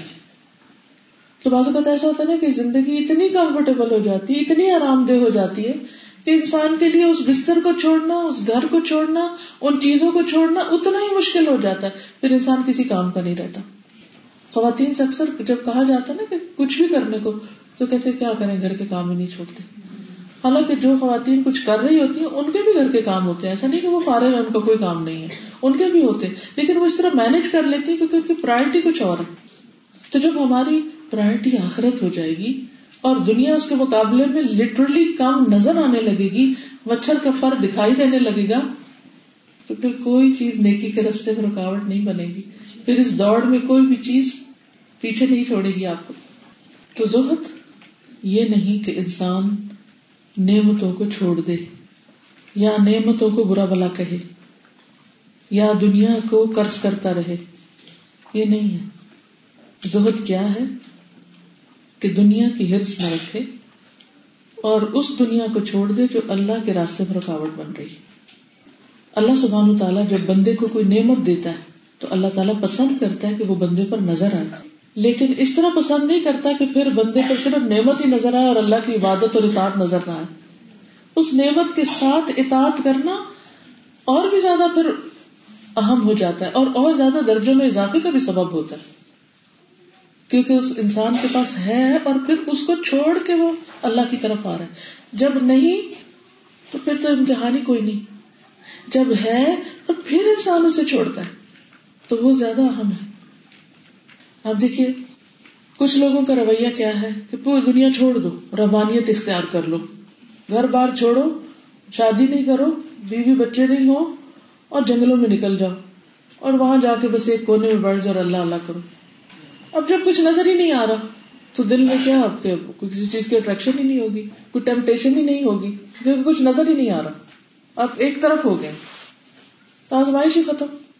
ٹھیک ہے آپ مشکل میں ہیں, کچھ دن کے بعد انسان جب اس مشکل کا عادی ہو جاتا ہے تو پھر کیا ہوتا ہے, اس پہ بھی راضی ہو جاتا ہے جس حال میں وہ ہوتا ہے. بعض اوقات ہم دیکھتے ہیں نا کسی کو بہت غریب یا بہت خستہ حال میں تو ہمیں دل ڈر جاتا ہے اور ہم کہتے ہیں پتہ نہیں کس طرح سانس لینے کیا ہوتا ہے, لیکن اگر آپ ان لوگوں کے پاس بیٹھ کے دیکھیں تو وہ اپنے حال پہ راضی ہوتے ہیں, ان کو کوئی اتنا بڑا مسئلہ نہیں ہوتا. تو کیوں؟ کیونکہ وہ اس پہ راضی ہو گئے, وہ اس کے عادی ہو گئے, وہ اس پہ راضی ہو گئے, ان کو وہ اتنی بڑی مشکل نہیں نظر آ رہی جو ہمیں نعمتوں میں پل کے دور بیٹھے نظر آ رہی ہے. مشکل لیکن عادی ہونے کی وجہ سے مشکل نہیں رہی. اچھا اس کے مقابلے میں ایک دوسرا شخص ہے کہ جس کے پاس ہے بہت کچھ اور چھوڑنا بھی مشکل ہے, مثلا مزے مزے کے کھانے سامنے اور پھر روزہ رکھے, یہ زیادہ مشکل ہے بنسبت اس کے کہ کھانے کو ہے ہی کچھ نہیں اور فاقوں کی عادت ہے تو بھی روزہ رکھنا ہے تو مشکل, مگر اس کے لیے زیادہ مشکل ہے جس کے پاس ہے. تو ایک رویہ یہ کہ کچھ نہ ہو اور انسان کہے کہ ٹھیک ہے میں صبر شکر کرتا ہوں, ایک یہ ہے کہ بہت کچھ ہو اور انسان کہے مجھ سے نہیں یہ صبر ہوتا, اور ایک یہ ہے کہ ہو اور پھر اس کو چھوڑ کے درمیانی راہ اختیار کرے, تبھی رفتار درست ہوتی ہے. یہی چیز انسان کو اللہ کے قریب کرنے والی. بعض لوگوں نے زہد کا مطلب کیا لیا ہوتا ہے, میلے کچالے کپڑے پہنو, گندے مندے رہو, جیسے رحبانیت میں ہے نہ بال کاٹو نہ نہاؤ, کیونکہ اگر آپ رحبانیت کے واقعات پڑھیں تو بعض راہب سالوں نہیں نہاتے تھے, کوئی لذیذ چیز نہیں کھاتے تھے, کوئی ٹانگ پہ کھڑا ہے, کوئی کچھ اپنے آپ کو ٹارچر کر رہا ہے, اذیت دے رہا ہے, کسی کے سر میں اتنی جوئیں پڑ گئی کہ جو نیچے گرتی ہے اس کو بھی واپس اوپر ڈالتا ہے. حیران کن کہانیاں آپ پڑھیں گے, عقل بھی نہیں مانتی ان کو, لیکن کیوں؟ وہ کیا کہتے ہیں کہ یہ اللہ کی خاطر ہم نے دنیا چھوڑی اور نعمتیں چھوڑی ہیں اور صفائی اور یہ سب چیزیں. لیکن اسلام میں کیا ہے, طہارت ایمان کا حصہ ہے.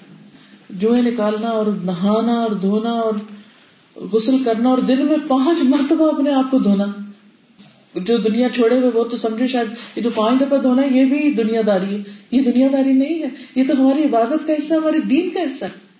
تو اس سے آپ اندازہ لگائیں کہ ہمارا دین کیا چاہتا ہے ہم سے. پھر اسی طرح بعض لوگ جو ہے وہ کنگھی وغیرہ نہیں کرتے, بعض لوگ کپڑے نہیں تبدیل کرتے اور اپنے جسم کی گندگی سے اور پسینے سے دوسروں کو اذیت دیتے, اور وہ کیا سمجھتے ہیں کہ موٹا جوٹا پہننا اور اس طرح کا بے ڈھنگا قسم کا لباس پہننا یہ جو ہے یہ دینداری. قطن نہیں, یہ دینداری نہیں ہے. اس لیے حضرت جابر کہتے ہیں کہ رسول اللہ صلی اللہ علیہ وسلم ہمارے پاس تشریف لائے, آپ نے ایک آدمی کو دیکھا کہ اس کے بال بکھرے بکھرے سے تھے, اڑے اڑے سے تھے.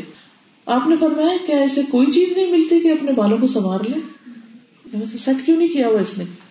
اور آپ نے ایک دوسرے آدمی کو دیکھا وہاں جس کے کپڑے میلے ہو رہے تھے, آپ نے فرمایا اسے کوئی چیز نہیں ملتی کہ اپنے کپڑے دھو لے. اس سے یہ بھی پتا چلتا ہے کہ نبی صلی اللہ علیہ وسلم جہاں جو خرابی دیکھتے تھے اس کی وہیں بہت پیار سے اصلاح بھی کر دیتے. یہ نہیں کہا تم یہ کرو تم یہ کرو, کہا کہ ایسی چیز نہیں ہے, یعنی پہلے اس کو بھی رعایت دی نا, کیا پتا نہ ہی ہو اس کے پاس, تو بینیفٹ آف ڈاؤٹ دیا.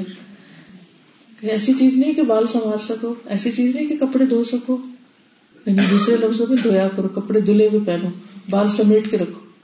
تو زہد کا مطلب یہ نہیں کہ انسان دنیا کی زینت یا سلیقے کو چھوڑ دے, چھوڑنا نہیں ہے, اعتدال میں رکھنا ہے. ابو لہس اپنے والد مالک بن ندلہ کے ساتھ ان سے روایت کرتے ہیں, انہوں نے کہا میں نبی صلی اللہ علیہ وسلم کی خدمت میں حاضر ہوا اور میں نے گھٹیا کپڑے پہنے ہوئے تھے. آپ نے فرمایا کیا تمہارے پاس مال ہے؟ میں نے کہا جی ہاں.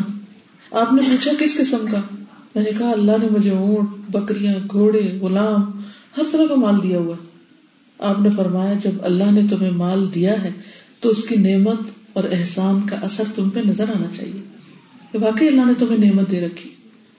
پھر اسی طرح کھانے کے معاملے میں کہ اگر اللہ سبحانہ وتعالی کھانے کے لیے کچھ دیتا ہے تو انسان جان بوجھ کے اس لیے نہ چھوڑتے کہ میں زاہد ہوں اور میں نے اچھا کھانا نہیں کھانا. نبی صلی اللہ علیہ وسلم ابو ہریرہ کہتے ہیں کہ ہمارے ساتھ ایک دعوت میں شریک تھے, آپ کی خدمت میں دستی کا گوشت پیش کیا گیا جو آپ کو بہت پسند تھا. آپ صلی اللہ علیہ وسلم نے اس دستی کی ہڈی کا گوشت دانتوں سے نکال کے کھایا, یعنی کس طرح, یعنی بائٹ کیا اس میں, یعنی عام طور پہ توڑ کے بھی کھاتے ہیں نا, توڑ کے کھاتے ہیں کسی سے کاٹ. ایک اور بخاری کے ایک روایت میں چھری سے کاٹ کے آپ گوشت کھا رہے تھے یا اذان ہوگی تو آپ نے وہی رکھا اور چلے گئے. یہ زہد ہے, اللہ نے بلا لیا بس, اب لطف نہیں, اب اللہ کے پاس. اس چیز کو برقرار رکھنا سب سے مشکل کام ہے. کلی طور پہ چھوڑنا بھی آسان اور پوری طرح ڈوبنا بھی آسان, لیکن ہر چیز کا ہونا اور پھر اس کو جب اللہ کی پکار ہے چھوڑ کے وہیں اللہ کی طرف دوڑ پڑنا, یہ مشکل ہے. اور نبی صلی اللہ علیہ وسلم نے صحابہ کرام سے اسی چیز کی پریکٹس کروائی. یہی وجہ ہے کہ ہم دیکھتے ہیں کہ جب روم فتح ہوا ہے, جب ایران فتح ہوا ہے, تو آپ کو معلوم ہے کہ جو ایران کا بادشاہ تھا اس کے جو جہاں اس کی مجلس لگتی تھی وہاں جو کارپیٹ بچتا تھا وہ سونے کی تاروں سے بنا ہوا تھا اور اس پہ نگینے جڑے ہوئے تھے اور کیا دنیا کا سامان تھا. اور صحابہ کرام کو وہ مال مدینہ تک لانے کے لیے اسے کلہاڑیوں سے کاٹنا پڑا اور اس کو سمیٹنا پڑا. جب حضرت عمر کا دور تھا وہ جب لا کے رکھا گیا تو رونے لگ گئے. تو لوگوں نے کہا خلیفہ کے خلیفہ, ان کو خلیفہ تو خلیفہ تو رسول کہا جاتا, آپ کو اللہ نے اتنی عزت بخشی, اتنی بڑی سلطنت آپ کے سامنے مغلوب ہوئی اور اتنا کچھ اللہ نے آپ کو دیا, آپ کیوں رو رہے ہیں؟ کہا کہ مجھے اس بات کا ڈر ہے کہ یہ مال تمہیں نقصان نہ دے, مجھے تمہارے فقر و فاقہ کا ڈر نہیں تھا, لیکن اس مال کا ڈر ہے کہ یہ جب تمہارے پاس آئے گا تو کیا پھر بھی تم واقعی اللہ کے بندے بن کے رہو گے؟ دنیا کی کامیابی, عزت, غلبہ, حکومت, طاقت, اختیار, مال, اور اتنا بڑا وہ جو تاج تھا کہ وہ سر پہ وہ رکھ نہیں سکتا تھا, اتنا ہیوی.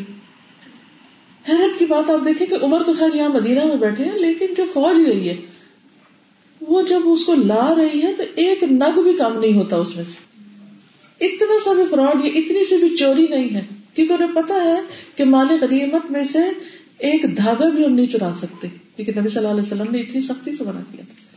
ایک شخص آپ کے ساتھ جنگ میں تھا تو مال تقسیم ہونے سے پہلے اس نے ایک چادر جو اس کو ملی تھی اس نے جمع نہیں کرائی, اپنے پاس رکھ لی. لوگوں نے کہا یہ شہید ہو گیا. آپ نے فرمایا میں نے اس کے اوپر آگ کی چادر دیکھی ہے جو اس نے مال غنیمت میں سے چرائی ہے. شہادت کے باوجود اس چوری کی وجہ سے اس کی شہادت ختم ہو گئی, اس کا اجر ختم ہو گیا. یہ وہ اخلاق تھا, یہ وہ دنیا سے بے رغبتی تھی کہ شاہ ایران کا تاج اٹھا کے لا رہے ہیں اور اتنی بھی طلب اور لالچ نہیں کہ اس میں سے دو چار ہیرے چھپا کے جیب میں ڈال لیں کہ ہم کہہ دیں گے وہ پتہ نہیں کہاں راستے میں گر گئے, اتنی دور سے ہم آئے ہیں, سینکڑوں میلوں سے, ہزاروں میلوں سے. یہ ہے زہد کہ سب کچھ ہے, لالچ نہیں, خواہش نہیں. اور پھر وہ جب مسلمانوں پہ تقسیم ہوتا ہے مال تو ایک ایک کے پاس اتنا کچھ آ جاتا ہے, لیکن اس کے باوجود وہ لوگ اس میں بیٹھ نہیں گئے. جب کال آتی کہ اللہ کے راستے میں نکلو سب چھوڑ کے نکل جاتے, جس حال میں ہوتے نکل جاتے. حتیٰ کہ اگر کسی نے پہلے دن ابھی شادی کی ہی ہے اور پہلی رات ہے اس کی, آواز سنتے ہی وہ اسی حال میں نکل جاتے اللہ کے راستے میں کہ ٹھیک ہے دنیا کی خوشیاں, محبتیں, راحتیں, لطف سب اپنی جگہ اللہ نے حلال کیا ہے, جائز ہے, اجازت دی ہے, لیکن ہاں اللہ نے جب بلا لیا تو بس ہر چیز ادھر ہی بند, پھر کسی چیز کو انجوائے نہیں کر سکتے. آج ہم مسلمانوں کا حال کیا ہے؟ ہماری مسجدیں ویران ہیں, ہمارے گھر آباد ہیں, پارک آباد ہے, سیر تفریح کی جگہیں آباد ہیں, کیونکہ ہم دنیا کی محبت میں ان سارے لطفوں کو جو جائز ہیں ان میں ایسے کھو گئے کہ پھر اللہ کی یاد بھول گئی. تو ہر وہ چیز جو انسان کو اللہ کی یاد بھلا دے وہ اس کے لیے باعث وبال ہے. تو نبی صلی اللہ علیہ وسلم جب کھانا اچھا سامنے آتا تو اس کو کھا لیتے تھے, اس کو شکر ادا کرتے. جیسے گوشت کے بارے میں آتا ہے, ایک مرتبہ ایک دعوت میں تھے آپ تو کدو کا سالن پیش کیا گیا تو نبی صلی اللہ علیہ وسلم سارے برتن میں سے کدو چن کے کھا رہے تھے کیونکہ آپ کو بہت پسند تھے. اس کا یہ مطلب نہیں کہ آپ کو کسی چیز کی کریونگ ہے یا آپ کو کوئی خاص چیز پسند ہے تو آپ کھا نہیں سکتے. آپ کو دستی کا گوشت پسند ہے, آپ کھا رہے ہیں. کدو پسند ہے, اس میں سے نکال کے کھا رہے ہیں. لیکن یہ کھانا اور پینا آپ کو اللہ کی یاد سے قطعاً غافل نہیں کرتا. یہی زہد ہے کہ اللہ آپ سے آگے کوئی چیز نہیں, جو کچھ تو نے دیا تیرا شکر ہے, یہ تیری دی ہوئی نعمتیں ہیں, تیرا فضل ہے, لیکن جب تو بلائے تو سب کچھ تیرے لیے حاضر ہے. اور اس کا مظاہرہ ہم رمضان میں بھی کرتے نا, پسندیدہ کھانا سامنے, ٹائم ہو گیا ادھر ہی ہاتھ روک لیا, چاہے کتنی بھی بھوک کتنی بھی اور ہیکس ہو کے اور کھا لیں, لیکن نہیں بس ختم. اور افطار میں بھی آپ دیکھیں کہ ادھر کھا رہے ہوتے ادھر نماز کا وقت ہو جاتا ہے, ادھر ہی رکھ دیا, چاہے کتنی بھی بھوک پیاس ہو نماز پڑھنے پہلے. یہ کنٹرول کیسے آتا ہے؟ پتہ ہے نا کہ اس نماز کے اوپر جو اجر ہے وہ کسی اور چیز پر نہیں. تکلیف سے بچ کے نعمت سے فائدہ اٹھانا کیوں ضروری ہے؟ کیونکہ آپ دیکھیں کہ تکلیف کی حالت میں کیا ہوگا کہ وہ کنسنٹریشن نہیں ہوگی, اس ٹارچر کا اجر کوئی نہیں ہے کہ جس کی وجہ سے آپ اصل کام نہیں کر پا رہے. لیکن جب آپ کو نعمت مل جاتی تب اس پر جو شکر ادا کرتے اس پر بھی اتنا ہی اجر ہے. ٹھیک ہے, لیکن کسی بھی چیز میں اسراف نہیں ہونا چاہیے, حد سے نہیں بڑھنا چاہیے, کیونکہ اللہ تعالیٰ حد سے بڑھنے والوں سے محبت نہیں رکھتا. ابن عباس کہتے ہیں جو تمہارا جی چاہے کھاؤ, جو پسند کا کھانا وہ کھاؤ, جو تمہارا جی چاہے پہنو, مگر دو باتوں سے بچو, اسراف اور تکبر. اسراف کیا ہے کہ بس پھر کھاتے ہی چلا جائے انسان, چاہے پیٹ خراب ہو جائے, چاہے بیمار پڑ جائے. اور تکبر کیا ہے کہ قیمتی پہن کے دوسروں کو چھوٹا دیکھنے لگے اپنے سے, کہ ان کو تو پہننے کا ڈھنگ نہیں آتا اور ان کو تکبر نہیں پسند. تو جب اللہ سبحانہ وتعالیٰ بندے کو نعمتیں دیتا ہے اور بندہ اللہ کی خاطر ان کو چھوڑ کے اللہ کی طرف بھاگتا ہے, تو وہ جو بھاگنے کا ٹائم ہے نا, وہ آپ کی قدر اور آپ کی محبت اللہ کے دل میں بڑھا دیتا ہے. اس کے برعکس لوگوں کی محبت کیسے ملے, اس کا نسخہ کیا بتایا گیا کہ جو لوگوں کے پاس ہے اس سے بے نیاز ہو جاؤ. اور ویسے بھی آپ دیکھیے کہ جب پہلی چیز آپ کو مل گئی نا اللہ کی محبت, تو اللہ بندوں کے دل میں آپ کی محبت ڈال دے گا. یعنی جب آپ نے پہلا کام کر لیا نا, دنیا سے زہد اختیار کر لیا, تو اللہ کی محبت مل گئی آپ کو. حدیث میں آتا ہے جب اللہ تعالیٰ کسی سے محبت کرتا ہے تو جبریل کو بلاتے ہیں اور ان کو بتاتے ہیں کہ میں فلاں بندے سے محبت کرتا ہوں, تم بھی محبت کرو. جبریل محبت کرنے لگتے ہیں, پھر جبریل آسمان والوں میں آواز دیتے ہیں کہ اے لوگو, اے آسمان والو, اللہ تعالیٰ فلاں بندے سے محبت کرتا ہے, تم بھی اس سے محبت کرو. آسمان والے اس سے محبت کرنے لگتے ہیں, پھر وہ محبت زمین پر اتار دی جاتی ہے. تو لوگوں کے دلوں میں اللہ تعالیٰ خود ہی آپ کی محبت ڈال دیتے ہیں. اس کے ساتھ ساتھ اور کیا کرنا چاہیے, جو لوگوں کے پاس ہے اس کی لالچ نہ رکھے, کیونکہ انسان جب کسی بھی چیز کو لالچ کی نگاہ سے دیکھتا ہے تو اس کی قدر گر جاتی ہے. جب آپ کسی سے مانگتے ہیں یا کسی پہ بوجھ بن جاتے ہیں تو آپ ان کی نگاہوں میں نچلے اور گھٹیا ہو جاتے ہیں, کیونکہ حدیث میں آتا نا, دینے والا ہاتھ لینے والے ہاتھ سے بہتر, اوپر والا ہاتھ نیچے والے ہاتھ سے بہتر. وہ اللہ کے ہاں بھی بہتر ہے اور بندوں کے ہاں بھی بہتر ہے. قرآن مجید میں اللہ کے رسول صلی اللہ علیہ وسلم کو فرمایا گیا, سورۃ طہ میں آتا ہے, وَلَا تَمُدَّنَّ عَيْنَيْكَ إِلَى مَا مَتَّعْنَا بِهِ مِنْ أَزْوَاجٍ مِّنْهُمْ زَهْرَةَ الْحَيَاةِ الدُّنْيَا لِنَفْتِنَهُمْ فِيهِ وَرِزْقُ رَبِّكَ خَيْرٌ وَأَبْقَىٰ. اور آپ ان چیزوں کی طرف نظر بھی نہ اٹھا کے دیکھیے جو ہم نے مختلف قسم کے لوگوں کو دنیا کی زندگی کی زینت کے لیے دے رکھی. یعنی لالچ یہی ہے کہ ایسی چیزوں کی طرف بار بار دیکھنا اور حسرت بھری نگاہ سے دیکھنا. تو نبی صلی اللہ علیہ وسلم سے فرمایا گیا کہ جو لوگوں کے پاس ہے اس کی طرف نگاہ اٹھا کے بھی نہ دیکھیے. یہ ہم نے ان کو کیوں دیا ہے؟ تاکہ ان چیزوں کے ذریعے ہم انہیں آزمائش میں ڈالیں, اور آپ کے پروردگار کا رزق بہتر اور باقی رہنے والا ہے. سورۃ آل عمران میں فرمایا, لا یغرنک تقلب الذین کفروا فی البلاد متاع قلیل ثم مأواہم جہنم وبئس المہاد. آپ کو ان لوگوں کا شہروں میں چلنا پھرنا دھوکے میں نہ ڈالے کہ وہ بہت خوش قسمت ہیں. یعنی جنہوں نے کفر کیا, کفر کے ساتھ دنیا بھر کی دولت بیکار ہے, تھوڑا سا فائدہ ہے, پھر ان کا ٹھکانہ جہنم ہے اور وہ بہت برا بچھونا ہے. پھر اسی طرح حضرت سلیمان علیہ السلام کا واقعہ ملتا ہے کہ کس طرح انہوں نے جب ملکہ بلقیس کی طرف خط بھیجا تو اس نے جواب میں کیا بھیجا, کچھ ہدیے بھیجے, کچھ تحفے بھیجے. تو انہوں نے کیا کہا کہ جاؤ اور ان سے کہو کہ ہمیں تحفے کی ضرورت نہیں ہے, یہ تحفے تمہیں کو مبارک ہو, اللہ نے جو مجھے دیا ہے وہ اس سے کہیں زیادہ بہتر. یعنی مجھے تمہارے مال کی رغبت نہیں ہے, مجھے تم سے تمہارا اسلام چاہیے. اور حقیقت یہ ہے کہ جتنی بھی جنگیں ہیں اسلام میں, ہاں نبی صلی اللہ علیہ وسلم کے زمانے میں یا پہلے بھی, ان میں سے کوئی ایک جنگ بھی مال کے لیے نہیں کی گئی. اس کے برعکس آج آپ دیکھیں یا اس سے پہلے دیکھیں, دنیا میں جو نان مسلمس کی طرف سے جنگیں ہیں ان کے پیچھے مقاصد کیا ہوتے ہیں؟ مال, کہ کس طرح دنیا کے ریسورسز پہ قبضہ کیا جا سکے, کس طرح دوسروں کا مال لیا جا سکے. یہی فرق ہے جہاد اور جنگ میں. جنگ دنیاوی مقاصد کے لیے ہوتی, جہاد جو اللہ کے راستے میں جنگ ہوتی ہے وہ اللہ کے دین کو فائدہ پہنچانے کے لیے ہوتی ہے, دنیا کا مال سمیٹنے کے لیے نہیں, اور نہ ہی وہ نیت ہوتی. کیونکہ کسی نے آپ سے پوچھا کہ انسان جنگ کرتا ہے تاکہ وہ دنیا کا مال کما سکے. آپ نے فرمایا من قاتل لتکون کلمۃ اللہ ہی العلیٰ فہو فی سبیل اللہ, جو اس لیے جنگ کرتا ہے کہ اللہ کا کلمہ بلند ہو وہی اللہ کے راستے میں ہے, اس کے علاوہ نہیں. پھر اسی طرح یہ ہے کہ جب کوئی بہت اچھی چیز نظر آئے تو اس پر مائل نہیں ہونا چاہیے, اس پر بہت اوور ایکسائٹیڈ نہیں ہونا چاہیے. بس ٹھیک ہے, جہاں بھی آپ دیکھیں اسے اپریشیٹ کریں, دس از نائس, بہت اچھا ہے, بہت عمدہ ہے, لیکن جیسے پہلے بھی عرض کیا کہ لالچ نہ, اور دوسرے ہی کہ اس میں بہت تعجب نہ. ایک دفعہ نبی صلی اللہ علیہ وسلم کو دومت الجندل کا ایک سردار تھا, اس نے ایک جبہ بھیجا جو دیباج کا تھا اور سونے کے تاروں سے بنا ہوا تھا. تو رسول اللہ صلی اللہ علیہ وسلم نے اس کو پہنا, اس وقت تک سونا بھی حرام نہیں ہوا تھا.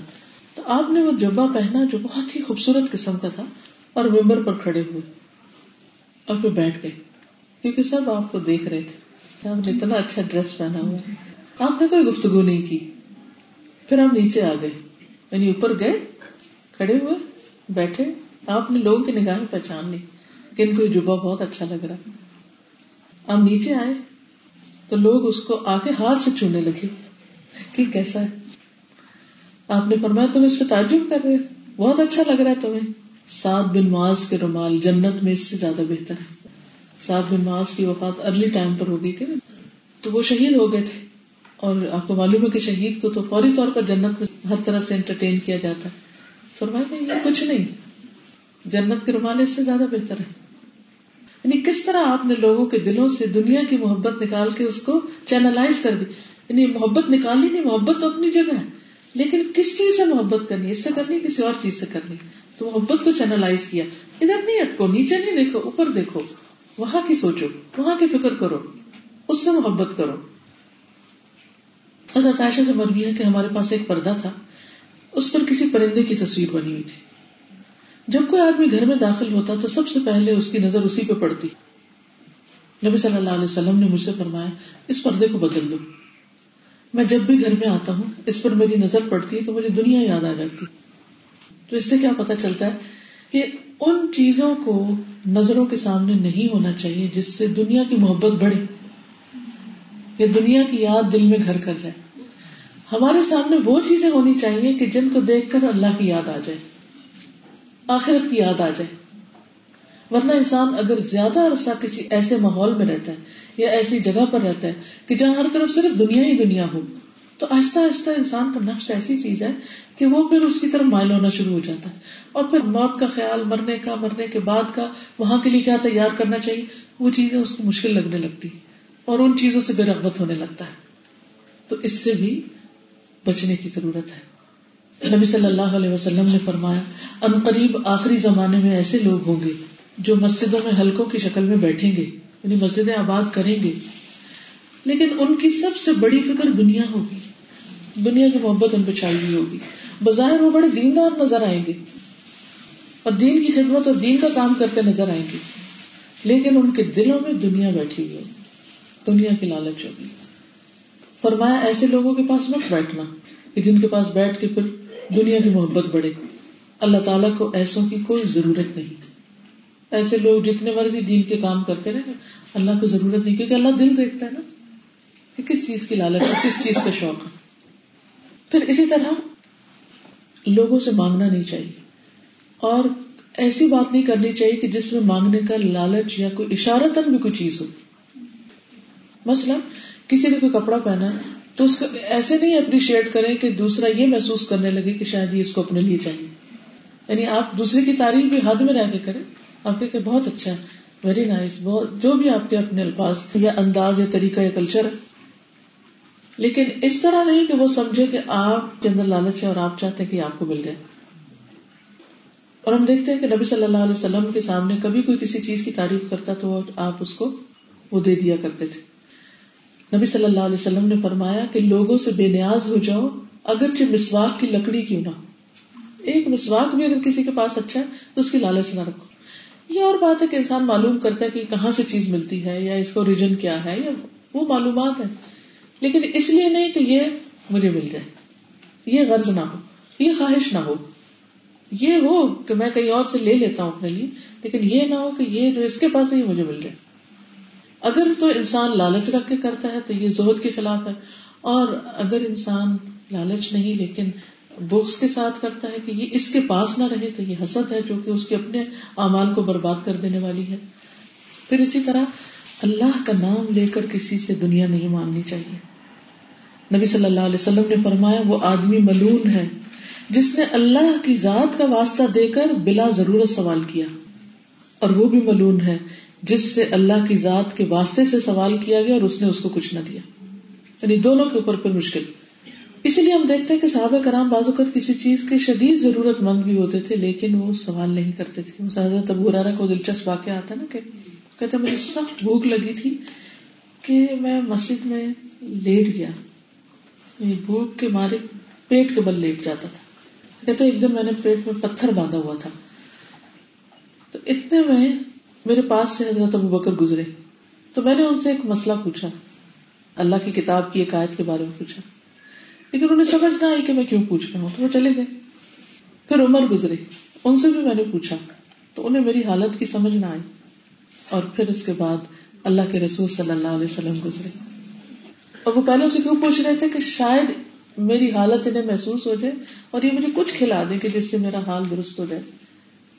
کہتے ہیں کہ جو ہی نبی صلی اللہ علیہ وسلم گزرے آپ نے مجھے دیکھا, مسکرا دیے, اور آپ میرے دل کی بات سمجھ گئے, میرے چہرے سے آپ نے پہچان لیا. آپ نے فرمایا اباہر, پیار سے, نام ان کا ابو ہریرہ تھا, اباہر, میں نے عرض کیا لبیک یا رسول اللہ. فرمایا میرے ساتھ آ جاؤ. جو دینے والا ہوتا ہے وہ نظروں سے بھی بھانپ لیتا ہے کہ کس کی کیا ضرورت ہے, اور وہ کوالٹی جو ہے وہ نبی صلی اللہ علیہ وسلم کے اندر بدرجہ اتم موجود ہے. لیکن ابو ہریرہ نے براہ راست یہ نہیں کہا کہ مجھے بھوک لگی مجھے کچھ کھانے کو دو, وہ کہہ بھی سکتے تھے, وہ شدید ضرورت مند تھے, لیکن انہوں نے سوال نہیں کیا. اس درجہ صحابہ کرام جو تھے وہ سوال سے بچتے تھے. پھر اسی طرح انصار کے کچھ لوگوں نے نبی صلی اللہ علیہ وسلم سے کچھ مانگا, آپ نے دیا, پھر مانگا, پھر دیا, پھر وہ ختم ہو گیا جو مانگتے تھے. آپ نے فرمایا اگر میرے پاس جو مال و دولت ہو تو میں اسے بچا کے نہیں رکھوں گا تم سے, مگر یہ یاد رکھو کہ جو شخص سوال کرنے سے بچتا ہے اللہ تعالیٰ اسے سوال سے بچا ہی لیتا ہے, محفوظ کر دیتا ہے, اسے مانگنے کی نوبت ہی نہیں آتی. پھر اور جو شخص بے نیازی برتتا ہے اللہ اسے بے نیاز کر دیتا ہے. یعنی جو چاہتا ہے کہ اللہ مجھے لوگوں کا محتاج نہ کرنا. آپ نے دیکھو گے کچھ لوگ دعائیں مانگ رہے ہوتے ہیں یا اللہ مجھے کسی کا محتاج نہ کرنا, سنا ہوگا آپ نے بھی, اور واقعی وہ سچے دل سے مانگ رہے ہوتے ہیں. تو ایسی صورت میں اللہ تعالیٰ اس کو بے نیاز کر دیتا ہے, اسے نہیں محتاج کرتا کسی کو. اور جو شخص اپنے اوپر زور ڈال کر بھی صبر کرتا ہے تو اللہ تعالیٰ اسے صبر و استقلال عطا کرتا ہے, اور کسی کو بھی صبر سے زیادہ اور بہتر چیز کوئی نہیں ملی.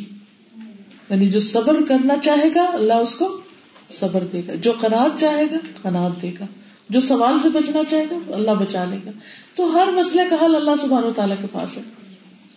اسی طرح حکیم بن حزام کے بارے میں آتا ہے, انہوں نے نبی صلی اللہ علیہ وسلم سے کچھ مانگا, آپ نے دیا, پھر مانگا, پھر دیا, پھر جب تیسری دفعہ مانگا تو آپ نے فرمایا کہ حکیم یہ دنیا بڑی سرسبز اور شیریں, لیکن جو اسے دل کی سخاوت کے ساتھ لے گا اس کی دولت میں برکت ہوگی, اور جو لالچ کے ساتھ لے گا تو اس میں کچھ برکت نہیں ہوگی, وہ بہت کچھ بھی اسے بہت تھوڑا لگے گا اور وہ اس میں بھی پریشان رہے گا, اور اس کا حال اس کی طرح ہوگا جو کھاتا ہے اور اس کا پیٹ نہیں بھرتا. بہتر نا, بعض لوگ جتنا مرضی کھا لے انہیں نہیں لگتا انہوں نے کچھ کھایا. اور یاد رکھو اوپر کا ہاتھ نیچے کے ہاتھ سے بہتر ہے. حکیم کہتے ہیں کہ میں نے اس دن تہیا کیا کہ آج کے بعد میں کسی سے کچھ نہیں لوں گا. اور پھر حضرت ابو بکر کے زمانے میں انہوں نے کچھ بھجوایا تو انہوں نے نہیں لیا, حضرت عمر نے بھجوایا انہوں نے نہیں لیا, مرتے دم تک پھر انہوں نے کبھی کسی سے کچھ نہیں لیا, کیونکہ انہوں نے بچنا چاہا تو اللہ تعالیٰ نے ان کو بچا دیا. لیکن انسان بہرحال محتاج ہے, اس کو ضرورت بھی ہوتی ہے, تو جو اپنے قریب ترین ہو, عزیز ترین ہو, انسان ان کے سامنے اپنی حاجت رکھ سکتا ہے, تبھی دنیا کا کاروبار چلتا ہے. کسی کو کسی چیز کی حاجت ہوتی, کسی کو کسی کی ہوتی. اب مثلا حضور صلی اللہ علیہ وسلم گھر میں تشریف لائے تو گھر میں دیکھ کر گوشت پکڑا, تو آپ نے پوچھا کہ یہ کیا پکڑا؟ انہوں نے کہا کہ یہ وہ گوشت ہے جو بریرہ کو صدقے میں دیا گیا, کسی نے صدقہ دیا بریرہ کو, تو وہ پکا رہی ہے اپنے لیے. تو آپ نے فرمایا ہوا لہا صدقہ ولنا ہدیہ, یہ اس کے لیے صدقہ, ہمارے لیے ہدیہ. وہ صدقہ اس کو لگ گیا, اب بریرہ ہمیں بھی اس میں سے کچھ دے. بریرہ کون تھی؟ غلام عورت تھی, مسکین عورت تھی. تو آپ صلی اللہ علیہ وسلم اپنے قریبی لوگوں کے ساتھ بے تکلف بھی تھے اور مسئلہ بھی ایک سمجھا دیا. بعض اوقات ایسا ہوتا ہے نا کہ کوئی مسکین غریب شخص آپ کو دعوت پہ بلاتا ہے اور آپ کو پتا ہے کہ جس چیز سے دعوت کر رہے ہیں زکوٰۃ کے پیسے. کئی لوگ غریب شادی پہ بلاتے, اب آپ نہیں جاتے تو بھی مشکل ہوتی ہے, اور اگر جاتے ہیں تو دل میں کھٹکا رہتا ہے یہ اتنے غریب ہیں اور یہ صدقے خیرات کا مال ہے, اس میں سے کچھ چکھیں کہ نہ چکھیں. تو اس میں حکم کیا ہے کہ اگر کوئی فقیر ہے مثلا سڑک پہ بیٹھا ہوا اور کوئی اس کو ایک روٹی دے گیا اور وہ دل کا سخی بھی ہے کہ آپ اس کے پاس سے گزرے تو وہ ایک ٹکڑا آپ کو بھی دے رہا, آپ بھی کھا لو, تو یہ سمجھ کے آپ نہیں چھوڑیں گے کہ یہ صدقے کا مال ہے. صدقہ اس پہ تھا, وہ لگ گیا, ورنہ اس کے لیے صدقہ. اب وہ فقیر اس کا مالک ہو گیا, اب وہ اپنی ملکیت میں سے آپ کو تحفہ دے رہا ہے تو اسے دینے دو, اور آپ کے لیے وہ حلال ہے, کھا سکتے ہیں آپ. تو بعض اوقات انسان بے تکلف ہوتا ہے, جو سورۃ نور کے آخر میں بھی ہوتا ہے نا کہ تمہارے لیے کوئی حرج نہیں کہ تم اپنے گھروں سے کھاؤ یا اپنے آبا و اجداد کے یا خالہ کے ماموں کے, اور وہ بہت سے رشتوں کا ذکر کیا گیا, یا اپنے دوستوں کے گھروں سے کھاؤ.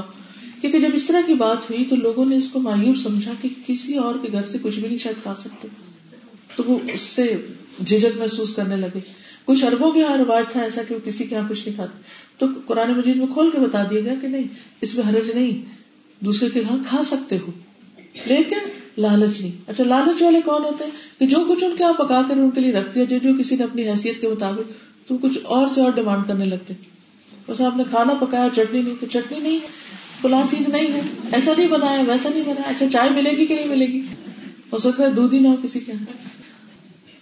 تو اس سے کیا پتہ چلتا ہے کہ انسان اپنی ضرورت دوسرے کے سامنے رکھ سکتا ہے, لیکن وہ ایسا ہو کہ نہ تو اپنے دل میں لالچ ہو, نہ وہ ایسا ہو کہ جو آپ کے مانگنے سے آپ سے نفرت کرنے لگے, یا وہ کہے کہ یہ تو روز مانگنے والے لوگ ہیں, کیونکہ اس سے محبتوں میں خلل آ جاتا ہے, رشتوں میں دوری آ جاتی, بہن بھائیوں میں بھی بازو کا دوری آ جاتی, کیونکہ وہ کیا ہوتا ہے جن کو اللہ نے دیا ہوتا ہے وہ اپنے ایسے بہن بھائیوں سے دور ہو جاتے ہیں, تو اس کی وجہ کیا ہوتی ہے کہ جن کے پاس نسبتاً کم ہے وہ ہر وقت یہ ڈیمانڈ کرتے ہیں کہ ان کو دوسروں سے کچھ ملتا رہے, اور اگر نہیں دیں گے تو ناراض ہوں گے.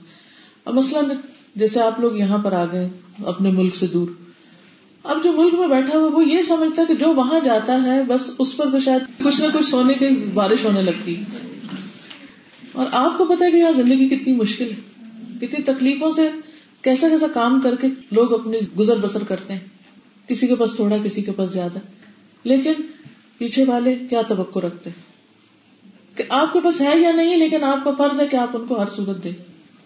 ٹھیک ہے جس کے پاس ہے دینا بھی چاہیے, لیکن اگر نہیں ہے بعض اوقات اپنی مشکل ہو جاتی ہے, اپنے حالات تنگ ہو جاتے ہیں, تو ایسی صورت میں تعلقات میں بڑی خرابی آ جاتی ہے, بہت شکوے گلے اور شکایتیں اور بہت کچھ.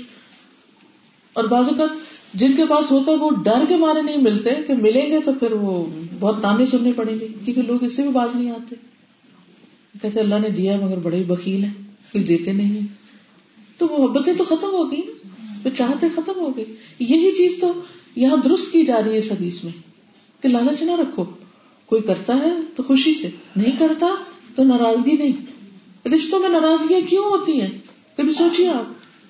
کل ہی میری ملاقات ہوئی درس کے بعد کسی خاتون سے, وہ کہنے لگی کہ میری اس طرح اگلی ایج میں ینگ تھی میں, میری ڈیورس ہو گئی اور میری دو بچی ہیں شاید, تو میں مجھے ان کو پڑھانا بھی ہوتا ہے اور میرے اور میرا بھائی ہے وہ ہماری کچھ مدد نہیں کرتا, اور والدہ بھی بھابھی کی باتوں میں آ گئی ہیں, اور والد بھی, اور سب کے گلے شکوے کہ کوئی بھی ان کے ساتھ اچھا نہیں, اور زاروں قطار روتی ہے. ان کا آپ ان سے کیوں توقع رکھتی؟ آپ سوچیں کہ جو اللہ نے ان کو دیا ان کو مبارک ہو. اللہ مجھے تو اپنی جناب سے دے, تو ان کو دے سکتا تو مجھے بھی دے سکتا, تیرے خزانوں میں کوئی کمی نہیں. لیکن وہ جو دل میں بیٹھ گیا نا کہ نہیں میری حیثیت کم ہے اور بھائی کی زیادہ, اس لیے ہر وقت بھائی کو بس دینا ہی چاہیے. ہم دوسرے کی جگہ کھڑے ہو کے نہیں دیکھ سکتے کہ اس کی کتنی ضروریات ہے اپنی. بعضوں کا دیکھنے میں کسی کے پاس بہت لگتا ہے لیکن اس کے اوپر ذمہ داریاں بھی اتنی بڑی ہو جاتی ہیں. پھر اس میں ہمیں نہ صرف یہ کہ بھائی سے شکوا, والدہ سے بھی شکوا ہو گیا کہ والدہ کیوں نہیں کہتی بیٹے کو, پھر ساتھ اس کی بیوی سے شکوا ہو گیا کہ ہماری بھابھی بہت خراب ہے, اس نے کان بھرے ہوئے. اور بازو کا ایسے لوگ جتنا بھی سمجھا ان کو سمجھ ہی نہیں آتی کیونکہ ان کا دماغ اتنا پکا ہو چکا ہے کہ بس دوسروں کے اوپر فرض ہے کہ وہ ہم پر ترس کھاتے ہی رہے, انہوں میں دیتے ہی رہے. ٹھیک ہے اگر دے تو شکر گزار ہو, نہ دے سکے ناراضگی نہ ہو, قطع تعلق ہی نہ ہو. کیونکہ میں نے کہا آپ کا سوال کیا ہے, انہوں نے کہا میرا سوال یہ ہے کہ کیا میں ان سے ملتی جلتی رہوں کہ تعلق کاٹ لوں کیونکہ وہ میری مدد نہیں کرتے. تو کوئی وجہ نہیں تعلق کاٹنے. میں نے کہا آپ ان سے اس وجہ سے ملے ہی نہ, جب ان کو ضرورت ہو کسی خدمت کی, کسی مدد کی, کہ آپ حاضر ہو جائیں. لیکن اگر وہ آپ کے ساتھ اچھا نہیں کرتے تو آپ کیا کریں؟ آپ کو پتا چلا آپ کی امی کی طبیعت ٹھیک نہیں, یہ مت سوچیں کہ امی میرے بھائی کو نہیں کہہ رہی کہ وہ مجھے کچھ دے تو میں امی کی خدمت نہیں کر رہی. اب نا سب چھوڑے, سب بلائیں, آپ پہنچ جائیں, اور اس لالچ سے نہیں خدمت کریں کہ امی کے ہاتھ میں جو کڑا ہے وہ مجھے مل جائے. یہ غلط ہے, اور یہ اللہ تعالیٰ دیکھ رہا ہے کہ کیا سوچ کے کر رہے ہیں خدمت, کیا سوچ کے کسی کی چاکری کر رہے ہیں. تو نظر اللہ پر, لوگوں سے تما نہیں, لالچ نہیں. اب کیا ہوگا, بلیو می, اگر آپ دل کی لالچ نکال کے ماں کی خدمت کریں گے نا تو یہ ایسی نیکی ہے جس کا صلہ دنیا میں آپ کو ملے گا. کبھی ہو نہیں سکتا کہ والدین کے ساتھ احسان کرنے والے دنیا میں محروم رہے. لیکن بعضوں کو ہم کہتے ہیں ہم کرتے بھی ہمیں کچھ نہیں ملتا, کیونکہ ہم کرتے ہی لالچ سے ہیں, کچھ ملے تو ہم کریں, کچھ لینے کی خاطر کرتے. بس یہ لالچ نکالنا یہ ہے اصل چیز. آپ کے سارے رشتے دار آپ سے محبت کرنے لگے, لیکن آپ کو لالچ نہیں ہے. اس لالچ کی وجہ سے ہم اپنی زندگی مزریبل بنائے رکھتے ہیں. ہر وقت پھر ہمارے دلوں میں غصہ بھرا رہتا ہے, ہر وقت ہمارے دلوں میں ایک چلن کڑھن, سب سے نفرت اور بغض اور حسد اور اتنی ال فیلنگ ہر وقت. کون ٹارچر میں؟ خود ہی انسان. تو یہی تو نبی صلی اللہ علیہ وسلم سکھا رہے ہیں کہ جو لوگوں کے ہاتھ میں ہے اسے بے نیازی کرتا ہوں, لوگ تم سے محبت کرنے لگیں گے. تو کبھی بھی آپ دیکھیں نا کہ کوئی آپ سے محبت نہیں کر رہا تو سوچیے کہ کیوں, کہیں ایسا تو نہیں کہ میرے اندر کوئی لالچ ہے اس سے کچھ لینے کا. اس کو نکال دیجیے اور محبت کیجیے اللہ کی خاطر. اور آپ دیکھیں کہ جب اللہ کی خاطر محبت کریں گے تو ایسی ملاقات میں بھی اور ایسے تعلق کے اندر ایک ایک ایمان بڑھے گا, کیونکہ غرض دنیا نہیں ہے, اللہ کی ذات ہے. تو پھر وہ ایمان میں آپ گرو کریں گے. اللہ تعالیٰ کیا چاہتے ہیں کہ ایمان والوں کے رشتے اللہ کی محبت پر مبنی ہو, کہ جس سے ایمان میں اور نیکی کے کاموں میں اور تقوی میں تعاون بھی ہو اور ایک دوسرے سے آگے بڑھنے کی دوڑ بھی ہو, جیسے حضرت ابوبکر اور عمر کے درمیان تھی. نبی صلی اللہ علیہ وسلم صدقے پہ بات کی, حضرت عمر نے کہا آج تو میں ابو بکر سے زیادہ ہی لے کے جاؤں گا اور پہلے جاؤں گا. جب وہ کچھ اٹھا کے گئے تو دیکھا ابو بکر پہلے سے موجود ہے اور سب کا سب اٹھا کے لائے گئے. کہنے لگا میں ان سے آگے نہیں نکل سکتا. تو اپنا اپنا نصیب ہے نا, انسان کو اللہ تعالیٰ کس چیز کی توفیق دے, لیکن اللہ کی توفیق بھی اس کے مطابق آتی ہے جو بندے کی چاہت ہوتی ہے. وہ کیا کرنا چاہتا ہے اللہ تعالیٰ یہ دیکھتے ہیں, تم خود کیا چاہتے ہو. پھر اسی طرح ہم دیکھتے ہیں کہ صحابہ کرام بعض اوقات ان کے پاس کچھ ہوتا تھا تو آپ فرماتے تھے اچھا اس میں سے میرا حصہ بھی لگاؤ. جیسے ابو عبیدہ بن جراح کی قیادت میں ایک لشکر گیا اور انہوں نے ایک, وہ کہتے ہیں کہ فاقوں پہ نوبت آ گئی تو اللہ سبحانہ و تعالیٰ نے ایک سمندر سے ایک مچھلی باہر پھینکی ہمارے لیے, اسے ہمیں خوب کھایا, ہم سب فربا ہو گئے, مہینے تک ہم اس میں سے کھاتے رہے, آتے ہوئے بالٹیاں بھر کے بھی ساتھ لے آئے. تو نبی صلی اللہ علیہ وسلم نے فرمایا کہ اس میں سے ہمیں بھی کچھ کھلاؤ. تو اب یہ ایک بے تکلف آفر تھی, ہمیں بھی کھلاؤ. یہ لالچ والی آفر نہیں, اچھا کیا کیا کھایا, کیا لایا, میرا ایسا لایا کہ نہیں لایا, یہ ہے لالچ. اس کی توقع بھی رکھنا اور ایسے سوال بھی کرنا, یہ نہیں. آپ نے فرمایا یہ وہ رزق تھا جو اللہ نے تمہارے لیے نکالا تھا, کیا اس میں سے کچھ تمہارے پاس ہے تو ہمیں بھی کھلاؤ. چنانچہ ہم نے اس میں سے رسول اللہ صلی اللہ علیہ وسلم کی خدمت میں بھیجا اور آپ نے اسے تناول فرمایا. پھر اسی طرح ایک قبیلے والے جو تھے, صحابہ کی ایک جماعت جا رہی تھی تو ایک قبیلے کے پاس سے گزرے تو انہوں نے ان کی مہمانی نہیں کی, تو ان کے سردار کو بچھو نے ڈنگ مار دی, تو انہوں نے دم کیا لیکن شرط کے ساتھ کیا کہ اتنی بکریاں دو گے تو کریں گے آپ, کیونکہ تم نے ہماری مہمانی نہیں کی. تو ایسے موقع پر پھر انسان ظاہر وہاں سروائیو بھی نہیں کر سکتا انسان سہرام. ان کا کلچر ایسا تھا کہ لازم تھا کہ مسافر جس بستی سے گزرے اس بستی میں ان کو کھانا ملے. تو جب انہوں نے نہیں دیا تو اللہ نے سبب پیدا کر دیا اس کو بیمار کر کے. تو بہرحال اب ہوا یہ کہ جب ان بکریاں تو لے لی لیکن انہیں شک پڑ گیا کہ پتہ نہیں یہ لینی بھی جائز ہے کہ نہیں, تو وہ لے آئے مدینہ. نبی صلی اللہ علیہ وسلم سے پوچھا تو آپ نے فرمایا ان کو لے لو اور اس میں میرا حصہ بھی رکھو. یہ ایک بے تکلفی تھی آپ کی. پھر اسی طرح آپ نے یہ بھی دوسری حدیث میں فرمایا کہ لوگوں کو دنیا کا مال و اسباب دو, یعنی دینے والے بنو تو لوگ تم سے محبت کریں گے. تو لوگوں کی محبت حاصل کرنے کا ایک ذریعہ کیا ہے یا طریقہ کیا ہے یا ٹپ کیا ہے کہ لوگوں کو دینے والے بنو, سخی بنو, کھلے دل کے ہو, لوگوں پہ خرچ کرنے والے بنو, تو اس سے بھی تمہیں محبت ملے گی. اور پھر خاص طور پر ان کے مزاج کے مطابق, ان کی پسند کے مطابق, کیونکہ ہر ایک کی پسند ایک نہیں ہوتی. مثلا آپ کے اپنے بچے ہیں نا, تو ہر ایک کی چوائس الگ ہوتی ہے. کسی کو ایک چیز لے کے بڑی خوشی ہوتی, کسی کو دوسری. پھر کچھ ینگ ہوتے ہیں, کچھ بڑے ہوتے ہیں. کسی ینگسٹر کو آپ کو گیجٹ دیں گے تو آسمان ٹوڑنے لگے, لیکن کسی بوڑھے کو آپ دیں گے تو وہ کہتے ہیں کہ آپ میرے لیے مشکل ڈال دیں. تو فرق ہو گیا. تو یہ بھی آپ نے بتایا کہ ان کے مزاج کے مطابق ان کو دیا جائے تو اس سے وہ خوش ہوں گے. اور اصل میں تحفہ اچھا ہوتا ہی وہ ہے کہ جسے لے کے لینے والا خوش ہو جائے, کیونکہ تحفے کا مقصد کیا ہے؟ دوسرے کو خوش کرنا, محبت بڑھے, تہادو تہابو. اور جس تحفے کو لے کے دوسرا بوجھ تلے آ جائے تو پھر وہ مقصد تو نہیں پورا ہوا نا, وہ روح ماری گئی. نبی صلی اللہ علیہ وسلم کی خدمت میں دیباج کی کچھ قبائیں تحفے کے طور پر آئیں جن میں سونے کے بٹن لگے ہوئے تھے. آپ نے انہیں اپنے صحابہ میں تقسیم کیا. ایک قبا مخرمہ کے لیے رکھ لی. مخرمہ آئے, ان کے ساتھ ان کے بیٹے بھی تھے, مسور. آپ دروازے پہ کھڑے ہو گئے اور کہا کہ میرا نام لے کر نبی صلی اللہ علیہ وسلم کو بلا لا کہ وہ آپ سے بات کرنا چاہتے ہیں. آپ نے ان کی آواز سنی تو وہ قبا لے کے باہر تشریف لائے اور اس کے بٹن ان کے سامنے کر دیے, یعنی اس طرح کر کے دکھائے. پھر فرمایا اے ابو مسور, یہ قبا میں نے تمہارے لیے چھپا کے رکھی تھی. اس سے آپ دیکھیے کہ جب آپ کسی کو تحفہ دیں, جیسے بچے ہیں تو ان کو دکھا کے دیں, دیکھو یہ کس طرح ہے, اسے کھولو میرے سامنے, تاکہ وہ بچے کے اندر ایک ایکسائٹمنٹ بھی ہو, ایک محبت بھی ہو. تو یہ چیز بھی ہمیں سنت سے ملتی.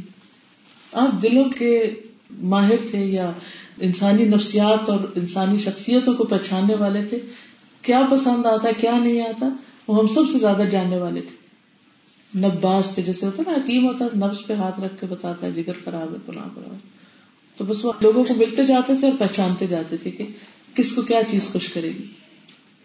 پھر آپ دیکھیں کہ حنین کے دن آپ صلی اللہ علیہ وسلم کو جو مال غنیمت ملا تو ایک سردار تھا جو نیا مسلمان ہوا تھا جس کا نام ستوان تھا. آپ نے اس کو سو اونٹ دیے. آپ کو پتا تھا کہ اس کو مال کی حرصت. دوبارہ پھر سو اونٹ دیے, پھر سو اونٹ دیے.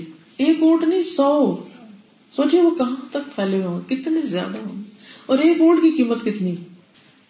صفان کہتے ہیں کہ اللہ کی قسم رسول اللہ صلی اللہ علیہ وسلم نے مجھے عطا فرمایا جتنا بھی عطا فرمایا, اس سے پہلے آپ مجھے سب سے زیادہ مبغوض تھے.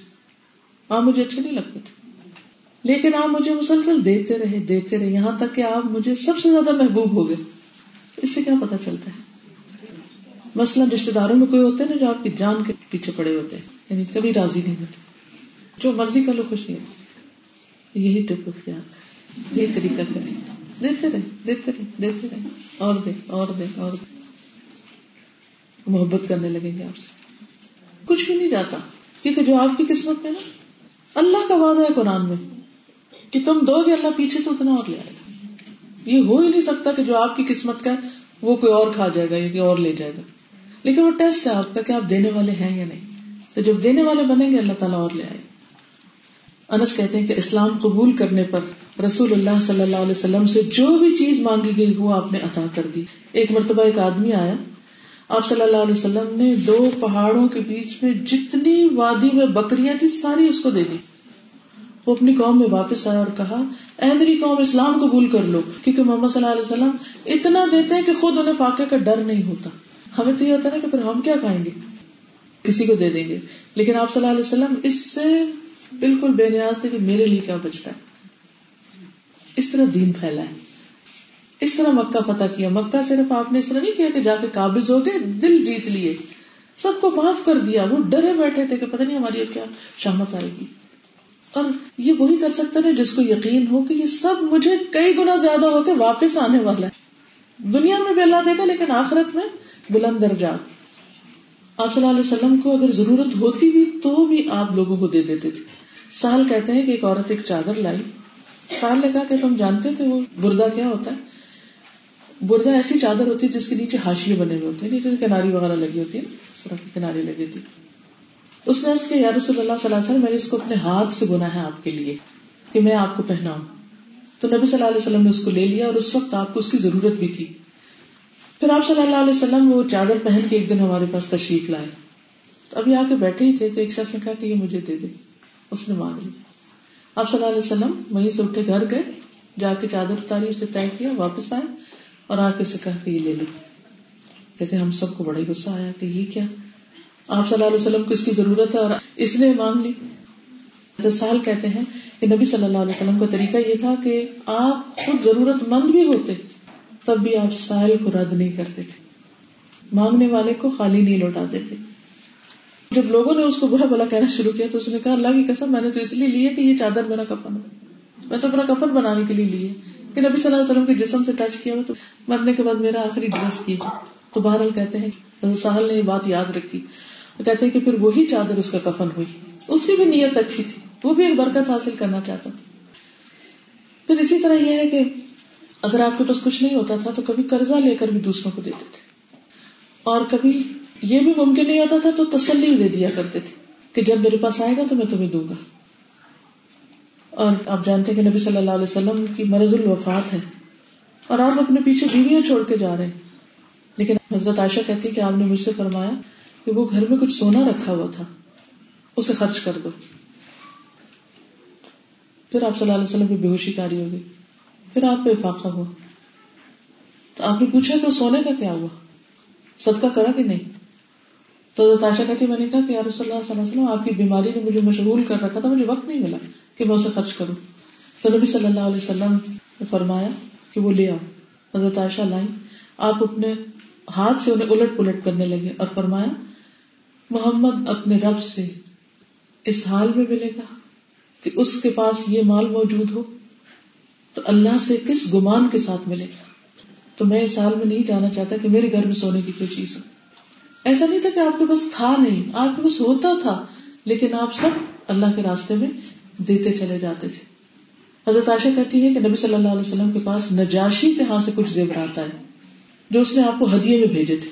ان میں سونے کی ایک انگوٹھی بھی تھی جس کا نگینہ حبشی انداز کا تھا.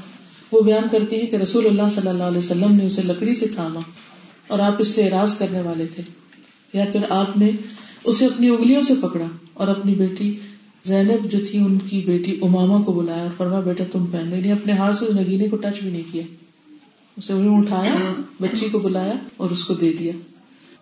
تو یہاں تک حدیث ختم ہوتی ہے. صرف اس کا تھوڑا سا خلاصہ کر لیتے ہیں کہ اس میں ہمارے لیے سیکھنے کی کون کون سی چیزیں ہیں. آپ اس کو شیئر کریں گے.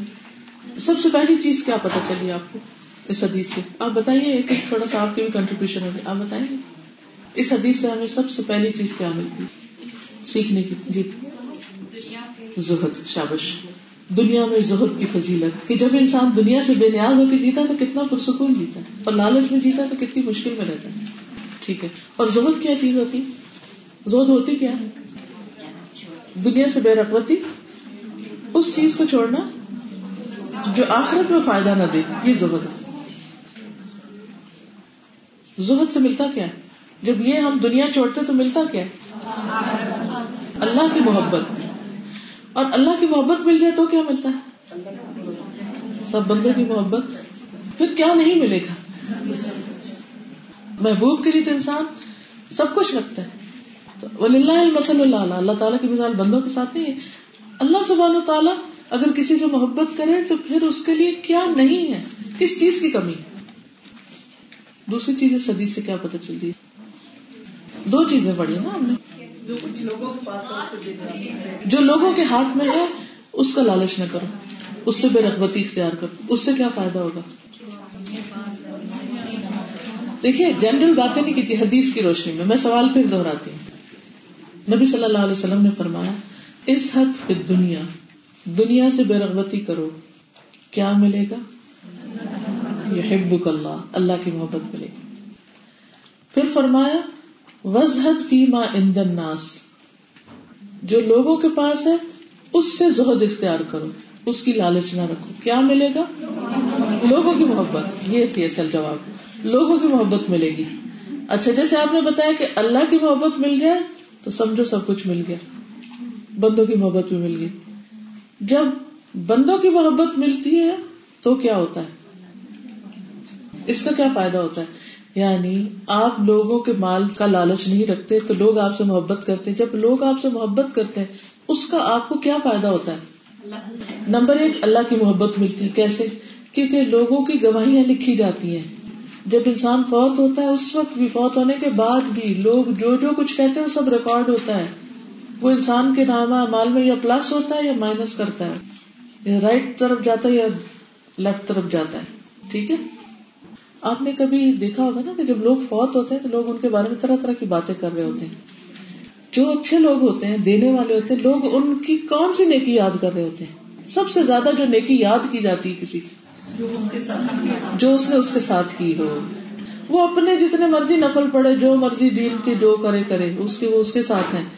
وہ کیا یاد رکھتا ہے کہ اس نے آپ کے ساتھ کیا کیا تھا, اس نے آپ کے ساتھ کون سی خیر و بھلائی کی تھی, وہ آپ کے کس کام آیا تھا, اس نے آپ کو کیا دیا تھا. تعریف بھی تبھی کرتا ہے, زندگی میں بھی اور موت کے بعد بھی تبھی تعریف کرتا ہے.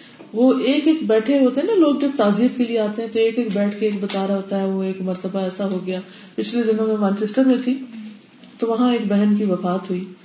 میں کہتی ہوں میں نے ایسی تعریفیں کسی کی بھی نہیں سنی کبھی. بڑے نیک نیک لوگوں کو میں نے دیکھا ہے کہ وہ فوت ہوئے ہیں اور لوگ ان کی تعریفیں کرتے تھے اور کتابیں بھی لکھی اور کیا کچھ بھی, لیکن جو خوبیاں اس خاتون کی میں نے سنی حیران کن بات. ان خاتون کا انتقال پچھلے سال رمضان میں جمعے کے دن ہوا, ستائیسویں تاریخ تھی اور صبح ٹھیک تھی بالکل. ہوا یہ کہ ان کی کلاس کے پندرہ سے پارے ختم ہوئے تھے تو سب نے فیصلہ کیا کہ ہم پارٹی کریں گے. تو کسی نے کہا ہر دفعہ کیٹرنگ کرا لیتے, ہم نے نہیں وہ کھانا کھانا, ہر دفعہ آپ بازار سے لے لیتے. تو وہ کہنے لگی کہ کیا مسئلہ, میں بناؤں گی. اور سب سے عمر رسیدہ کہتے میں بناؤں گی, مجھے کوئی مسئلہ, انشاءاللہ اس دفعہ میں کر کے لاؤں گی. اس دن جمعے کے دن صبح صبح انہوں نے پہلے تو اپنی اسائنمنٹ پوری کی. تو بیٹی نے یا کسی نے کہا کہ آپ اتنی جلدی میں کیوں ہیں, ابھی تو ایک ہفتے کا مارجن ہے, ہفتہ دیتے ہیں آپ کو, آپ کسی دن کریں. کہا نہیں بیٹی, میں سب سے پہلے میرا دل چاہتا ہے میں اپنا فرض پورا کر لوں, کام اپنا ہوم ورک کر لوں. وہ کری. جمعے کا ٹائم ہوا تو کہتی ہے کہ میں ذرا نا جمعہ پڑھ لوں اور کسی کا ذرا دیکھ کے آؤں. جمعہ پڑھنے گئی, جانے سے پہلے وہ گوشت ووشت مسالہ ہر چیز لگا لگو کے کبھی کھانا بنا دوں گی. وہاں پر کوئی جنازہ تھا وہ پڑھا مسجد میں. واپسی پر کسی بیمار کی عیادت کی, گھر آئی, اپنی ساری لانڈری لگائی, کھانا وانا بنایا, سب کچھ کیا, ہر چیز کا کام کاج سب کچھ. روزہ کھولا, روزہ کھولا خود اتنے کام کر کے, اور بزرگ بھی تھی. روزہ کھولا اور طبیعت خراب ہوئی, تھوڑی دیر کے بعد اللہ کو پیاری ہو گئی. آپ یقین کریں کہ میں ان کی باتیں سن سن کے سن سن کے یعنی کوئی ایسا شخص نہیں تھا جو یہ نہ کوئی کہانی لا رہا ہو کہ انہوں نے میرے ساتھ ایسا کیا تھا, میں بیمار تھی, ہاسپٹل میں تھی, میرے گھر بچوں کو کھانا پکا کے دیا, کسی نے کچھ, کسی نے کہا میرے پودے لگا کے دیے, کسی نے کچھ, کسی یعنی بے شمار خوبیاں. حتیٰ کہ وہ قریبی ایک اور خاتون تھی, ان کو ہارٹ اٹیک ہوا تھا تو جہاں میں ٹھہری ہوئی تھی ان کے گھر کے پاس ہی, تو مجھے بڑی تکلیف ہوئی. میں نے کہا نیبرز ہیں چلے ٹیمپریری, لیکن نیبر چلے جا کے تو حال پوچھتے. تم ان کی عادت کرنے کے لیے گئے تو وہاں پر وہ ان کی اتنی تعریف کر رہے ہوں اور کہتی ہیں جس دن ان کی ڈیتھ ہوئی ہے اس کے تین چار گھنٹے پہلے مجھے بھی فون کر کے پوچھا. یہ سب کچھ کیئرنگ ایٹیٹیوڈ سے نا. اچھا ان کی بچیاں ساری ماشاء اللہ بہت ہوشیار, پڑھی لکھی اور کام کاج کرنے والی. ماں زندگی میں کہتی رہتی تھی کہ بھئی تم بھی پڑھو قرآن, جیسے ہر ماں باپ کا خیال ہوتا ہے. تو انہوں نے کبھی اتنا دھیان نہیں دیا. ہر کوئی اپنی شادی شدہ, اپنے بچوں میں, گھر میں, زندگی میں مصروف. کہتی ہے کہ اب اس کے بعد تینوں بیٹیاں قرآن کی کلاس میں اور اتنا اچھے سے پڑھ رہی ہیں, اور چونکہ ان کے اپنے اپنے بزنس بھی ہیں, وہ جو ان کو ملتا ہے اس کو بھی ساتھ لاتی ہیں, اس کو دے اس کو دے اس کو دے. آج صبح میری ملاقات ان میں سے ایک بیٹی کے ساتھ, میں نے کہا یہ آپ کی ماں کی دعائیں ہیں اور اس کی تڑپ ہے. اس نے زندگی میں تو نہیں دیکھا مگر اب جو کچھ آپ کر رہے ہیں اسے پہنچ رہا ہوگا, تو وہاں اس کی روح ٹھنڈی ہو رہی ہوگی انشاءاللہ. تو بعض چیزیں انسان کی زندگی میں نہیں پوری ہوتی, لیکن کہتی ہے کہ ہم جو بھی کرتے تھے ہماری ماں ہمارے ساتھ بہت ہی اچھا سلوک رکھتی تھی. اور پھر کہتی ہے کہ جب ہم فریج کھولی تو اس میں اتنا کچھ بنا کے رکھا ہوا ہو, اور رمضان کے آخر تک کے لیے ایک ایک چیز ایک ایک چیز. کہتی ہے کہ رمضان سے پہلے گھر کے پیپر چینج کرائے, چیزیں ٹھیک کرائی, صفائی کرائی. تو سب کہیں کہ بھی کیا جلدی ہے آپ کو, تو وہ کہنے لگی کہ نہیں میں چاہتی ہوں کہ اس دفعہ عید کا کھانا ہمارے گھر میں ہو تو میں پہلے ہی ہر چیز صاف ستھری کر لوں, آنے والوں کو ویلکم کروں. یعنی بے شمار باتیں. ان کی بیٹی نے ایک بیٹی نے گھر پہ سب کو بلایا ہوا تھا, تو میں بھی اس مجلس میں تھی. یقین مانے کہ کھانے کا جتنا بھی وقت, سارا وقت صرف اس خاتون کی باتیں ہوتی رہی. جتنی ان کی سہیلیاں دوستیں آئی ہوئی تھیں سب انہیں کو یاد کیے جا رہے تھے. وہ اتنا رش کر رہی تھی, اور کہتی ہمارے اوپر کوئی کام نہیں چھوڑ کے گئی, اپنی لانڈری بھی کر گئی, گھر صاف ستھرا کر گئی, نہا دھو کے سارے کام کاج کر کے, کھانا بنا کے, پندرہ سپارے پورے کر کے, اس کی اسائنمنٹ کر کے, جنازہ پڑھ کے, عادت کر کے. ان کا وہ جو آتا نا کہ نبی صلی اللہ علیہ وسلم نے ایک دن پوچھا کہ آج کس نے جنازہ پڑھا ہے, تو دعا کرنے کا میں نے. آپ نے پوچھا کون بیمار کو دیکھ کے آنے کا میں نے, کس نے صدقہ کیا میں نے, کس نے روزہ رکھا میں نے. وہ ساری چیزیں اس خاتون نے پوری کر دی. یہ کوئی معمولی چیز نہیں ہے. یہ انسان کے اندر جب واقعی ایک شوق اور اخلاص ہوتا ہے نا, اور ہر نیکی سے فائدہ اٹھانے کا ایک شوق ہوتا ہے کہ یہ بھی کر لو یہ بھی, اور پھر یہ ہمت کہ میں کر لوں گی انشاءاللہ.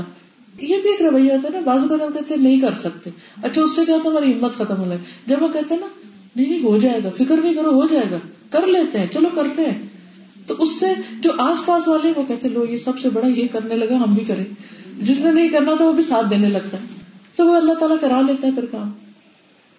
تو ہم سوچیں جب ہم دنیا سے جائیں گے لوگ ہمیں کن لفظوں میں یاد کریں گے. یہ نہیں اس لیے ہم نے نیکی کرنی, لیکن چونکہ اس حدیث میں آیا نا کہ جو لوگوں کے ہاتھ میں اس سے بے رغبت ہو جاؤ اور لوگوں کو دینے والے بنو. تو جس کی جو بھی ہیلپ کرو گے چاہے جان سے مال سے حال پوچھ کے, کیونکہ بہترین نیکیوں میں سے ایک نیکی ہے کسی کے دل کی وحشت دور کرنا. یہ ریسنٹلی میں نے ایک حدیث پڑھی, میں نے کہا یہ بھی اتنی بڑی نیکی کہ انسان کسی کی اداسی دور کر دے. ہوتا ہے بعض اوقات چھوٹی سی بات بادر کر رہی ہوتی ہے تو ہم کہتے ہیں یہ تو عادت ہے ان کی پریشان رہنا. نہیں کوئی بات نہیں, عادت بھی ہے تب بھی دل اچھا کر دے اس کا. کیونکہ جب انسان بڑا ہوتا ہے نا, ویسے تو چھوٹے ہوتے ہیں نا ینگ, تو سمجھ ہی نہیں آتی کچھ باتوں کی جب تک ایکسپیرینس نہ کر لے. ایک دن میں پڑھ رہی تھی جس ایج میں میں پہنچ گئی, تو میں نے پڑھا کہ اس ایج میں ہیپی ہارمونز بننا ختم ہو جاتے ہیں. میں نے کہا اچھا اس لیے موڈ خراب رہنے لگتا ہے. جب ینگ ہوتا ہے نا انسان تو وہ گگل کر رہا ہوتا ہے, ہنس رہا ہوتا ہے, اس کے لیے ہنسنا مسکرانا مشکل نہیں ہوتا. لیکن جب وہ ہیپی ہارمونز نہیں بنتے تو مسکرانا بھی ایک بوجھ لگتا ہے کہ کیسے مسکرانا. کوشش کر کے, حالانکہ اس پہ کیا زور لگتا, لیکن اس کے لیے بھی تیار کرنا پڑتا ہے خود کو. تو مجھے اس سے پہلے تو پتہ ہی نہیں تھا. اسی لیے بعض اوقات جب ینگ لڑکیاں شادیوں کے آتی ہیں نا, ان کو نہیں سمجھ آتی کہ ساس کا موڈ کیوں آ رہا ہے. اب مجھے سمجھ آئی کہ اچھا یہ مسئلہ بےچاروں کے ساتھ, اور ہم صرف بلیم کرتے رہتے ہیں, کہتے ہیں دل نہیں لگتا, یہ تو بہت ہی بد مزاج ہے. ان کی جگہ رکھ کے دیکھو اپنے آپ کو, وہ کتنے مجبور ہیں, بڑھاپے نے ان کو کس تکلیف میں مبتلا کر رکھا ہے. تو لا علمی اور جہالت سے ہم بڑی بڑی غلطیاں کرتے ہیں.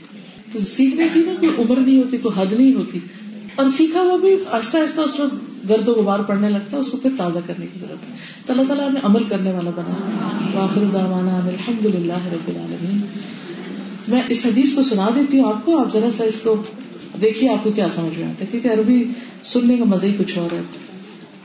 الزہد الحقیقی عن أبي العباس سهل بن سعد الساعدي رضي الله عنه قال جاء رجل إلى النبي صلى الله عليه وسلم فقال يا رسول الله دلني على عمل إذا عملته أحبني الله وأحبني الناس فقال ازهد فقال ازهد في الدنيا يحبك الله وازهد فيما عند الناس يحبك الناس. سبحانك اللهم وبحمدك أشهد أن لا إله إلا أنت أستغفرك وأتوب إليك. السلام علیکم ورحمۃ اللہ وبرکاتہ.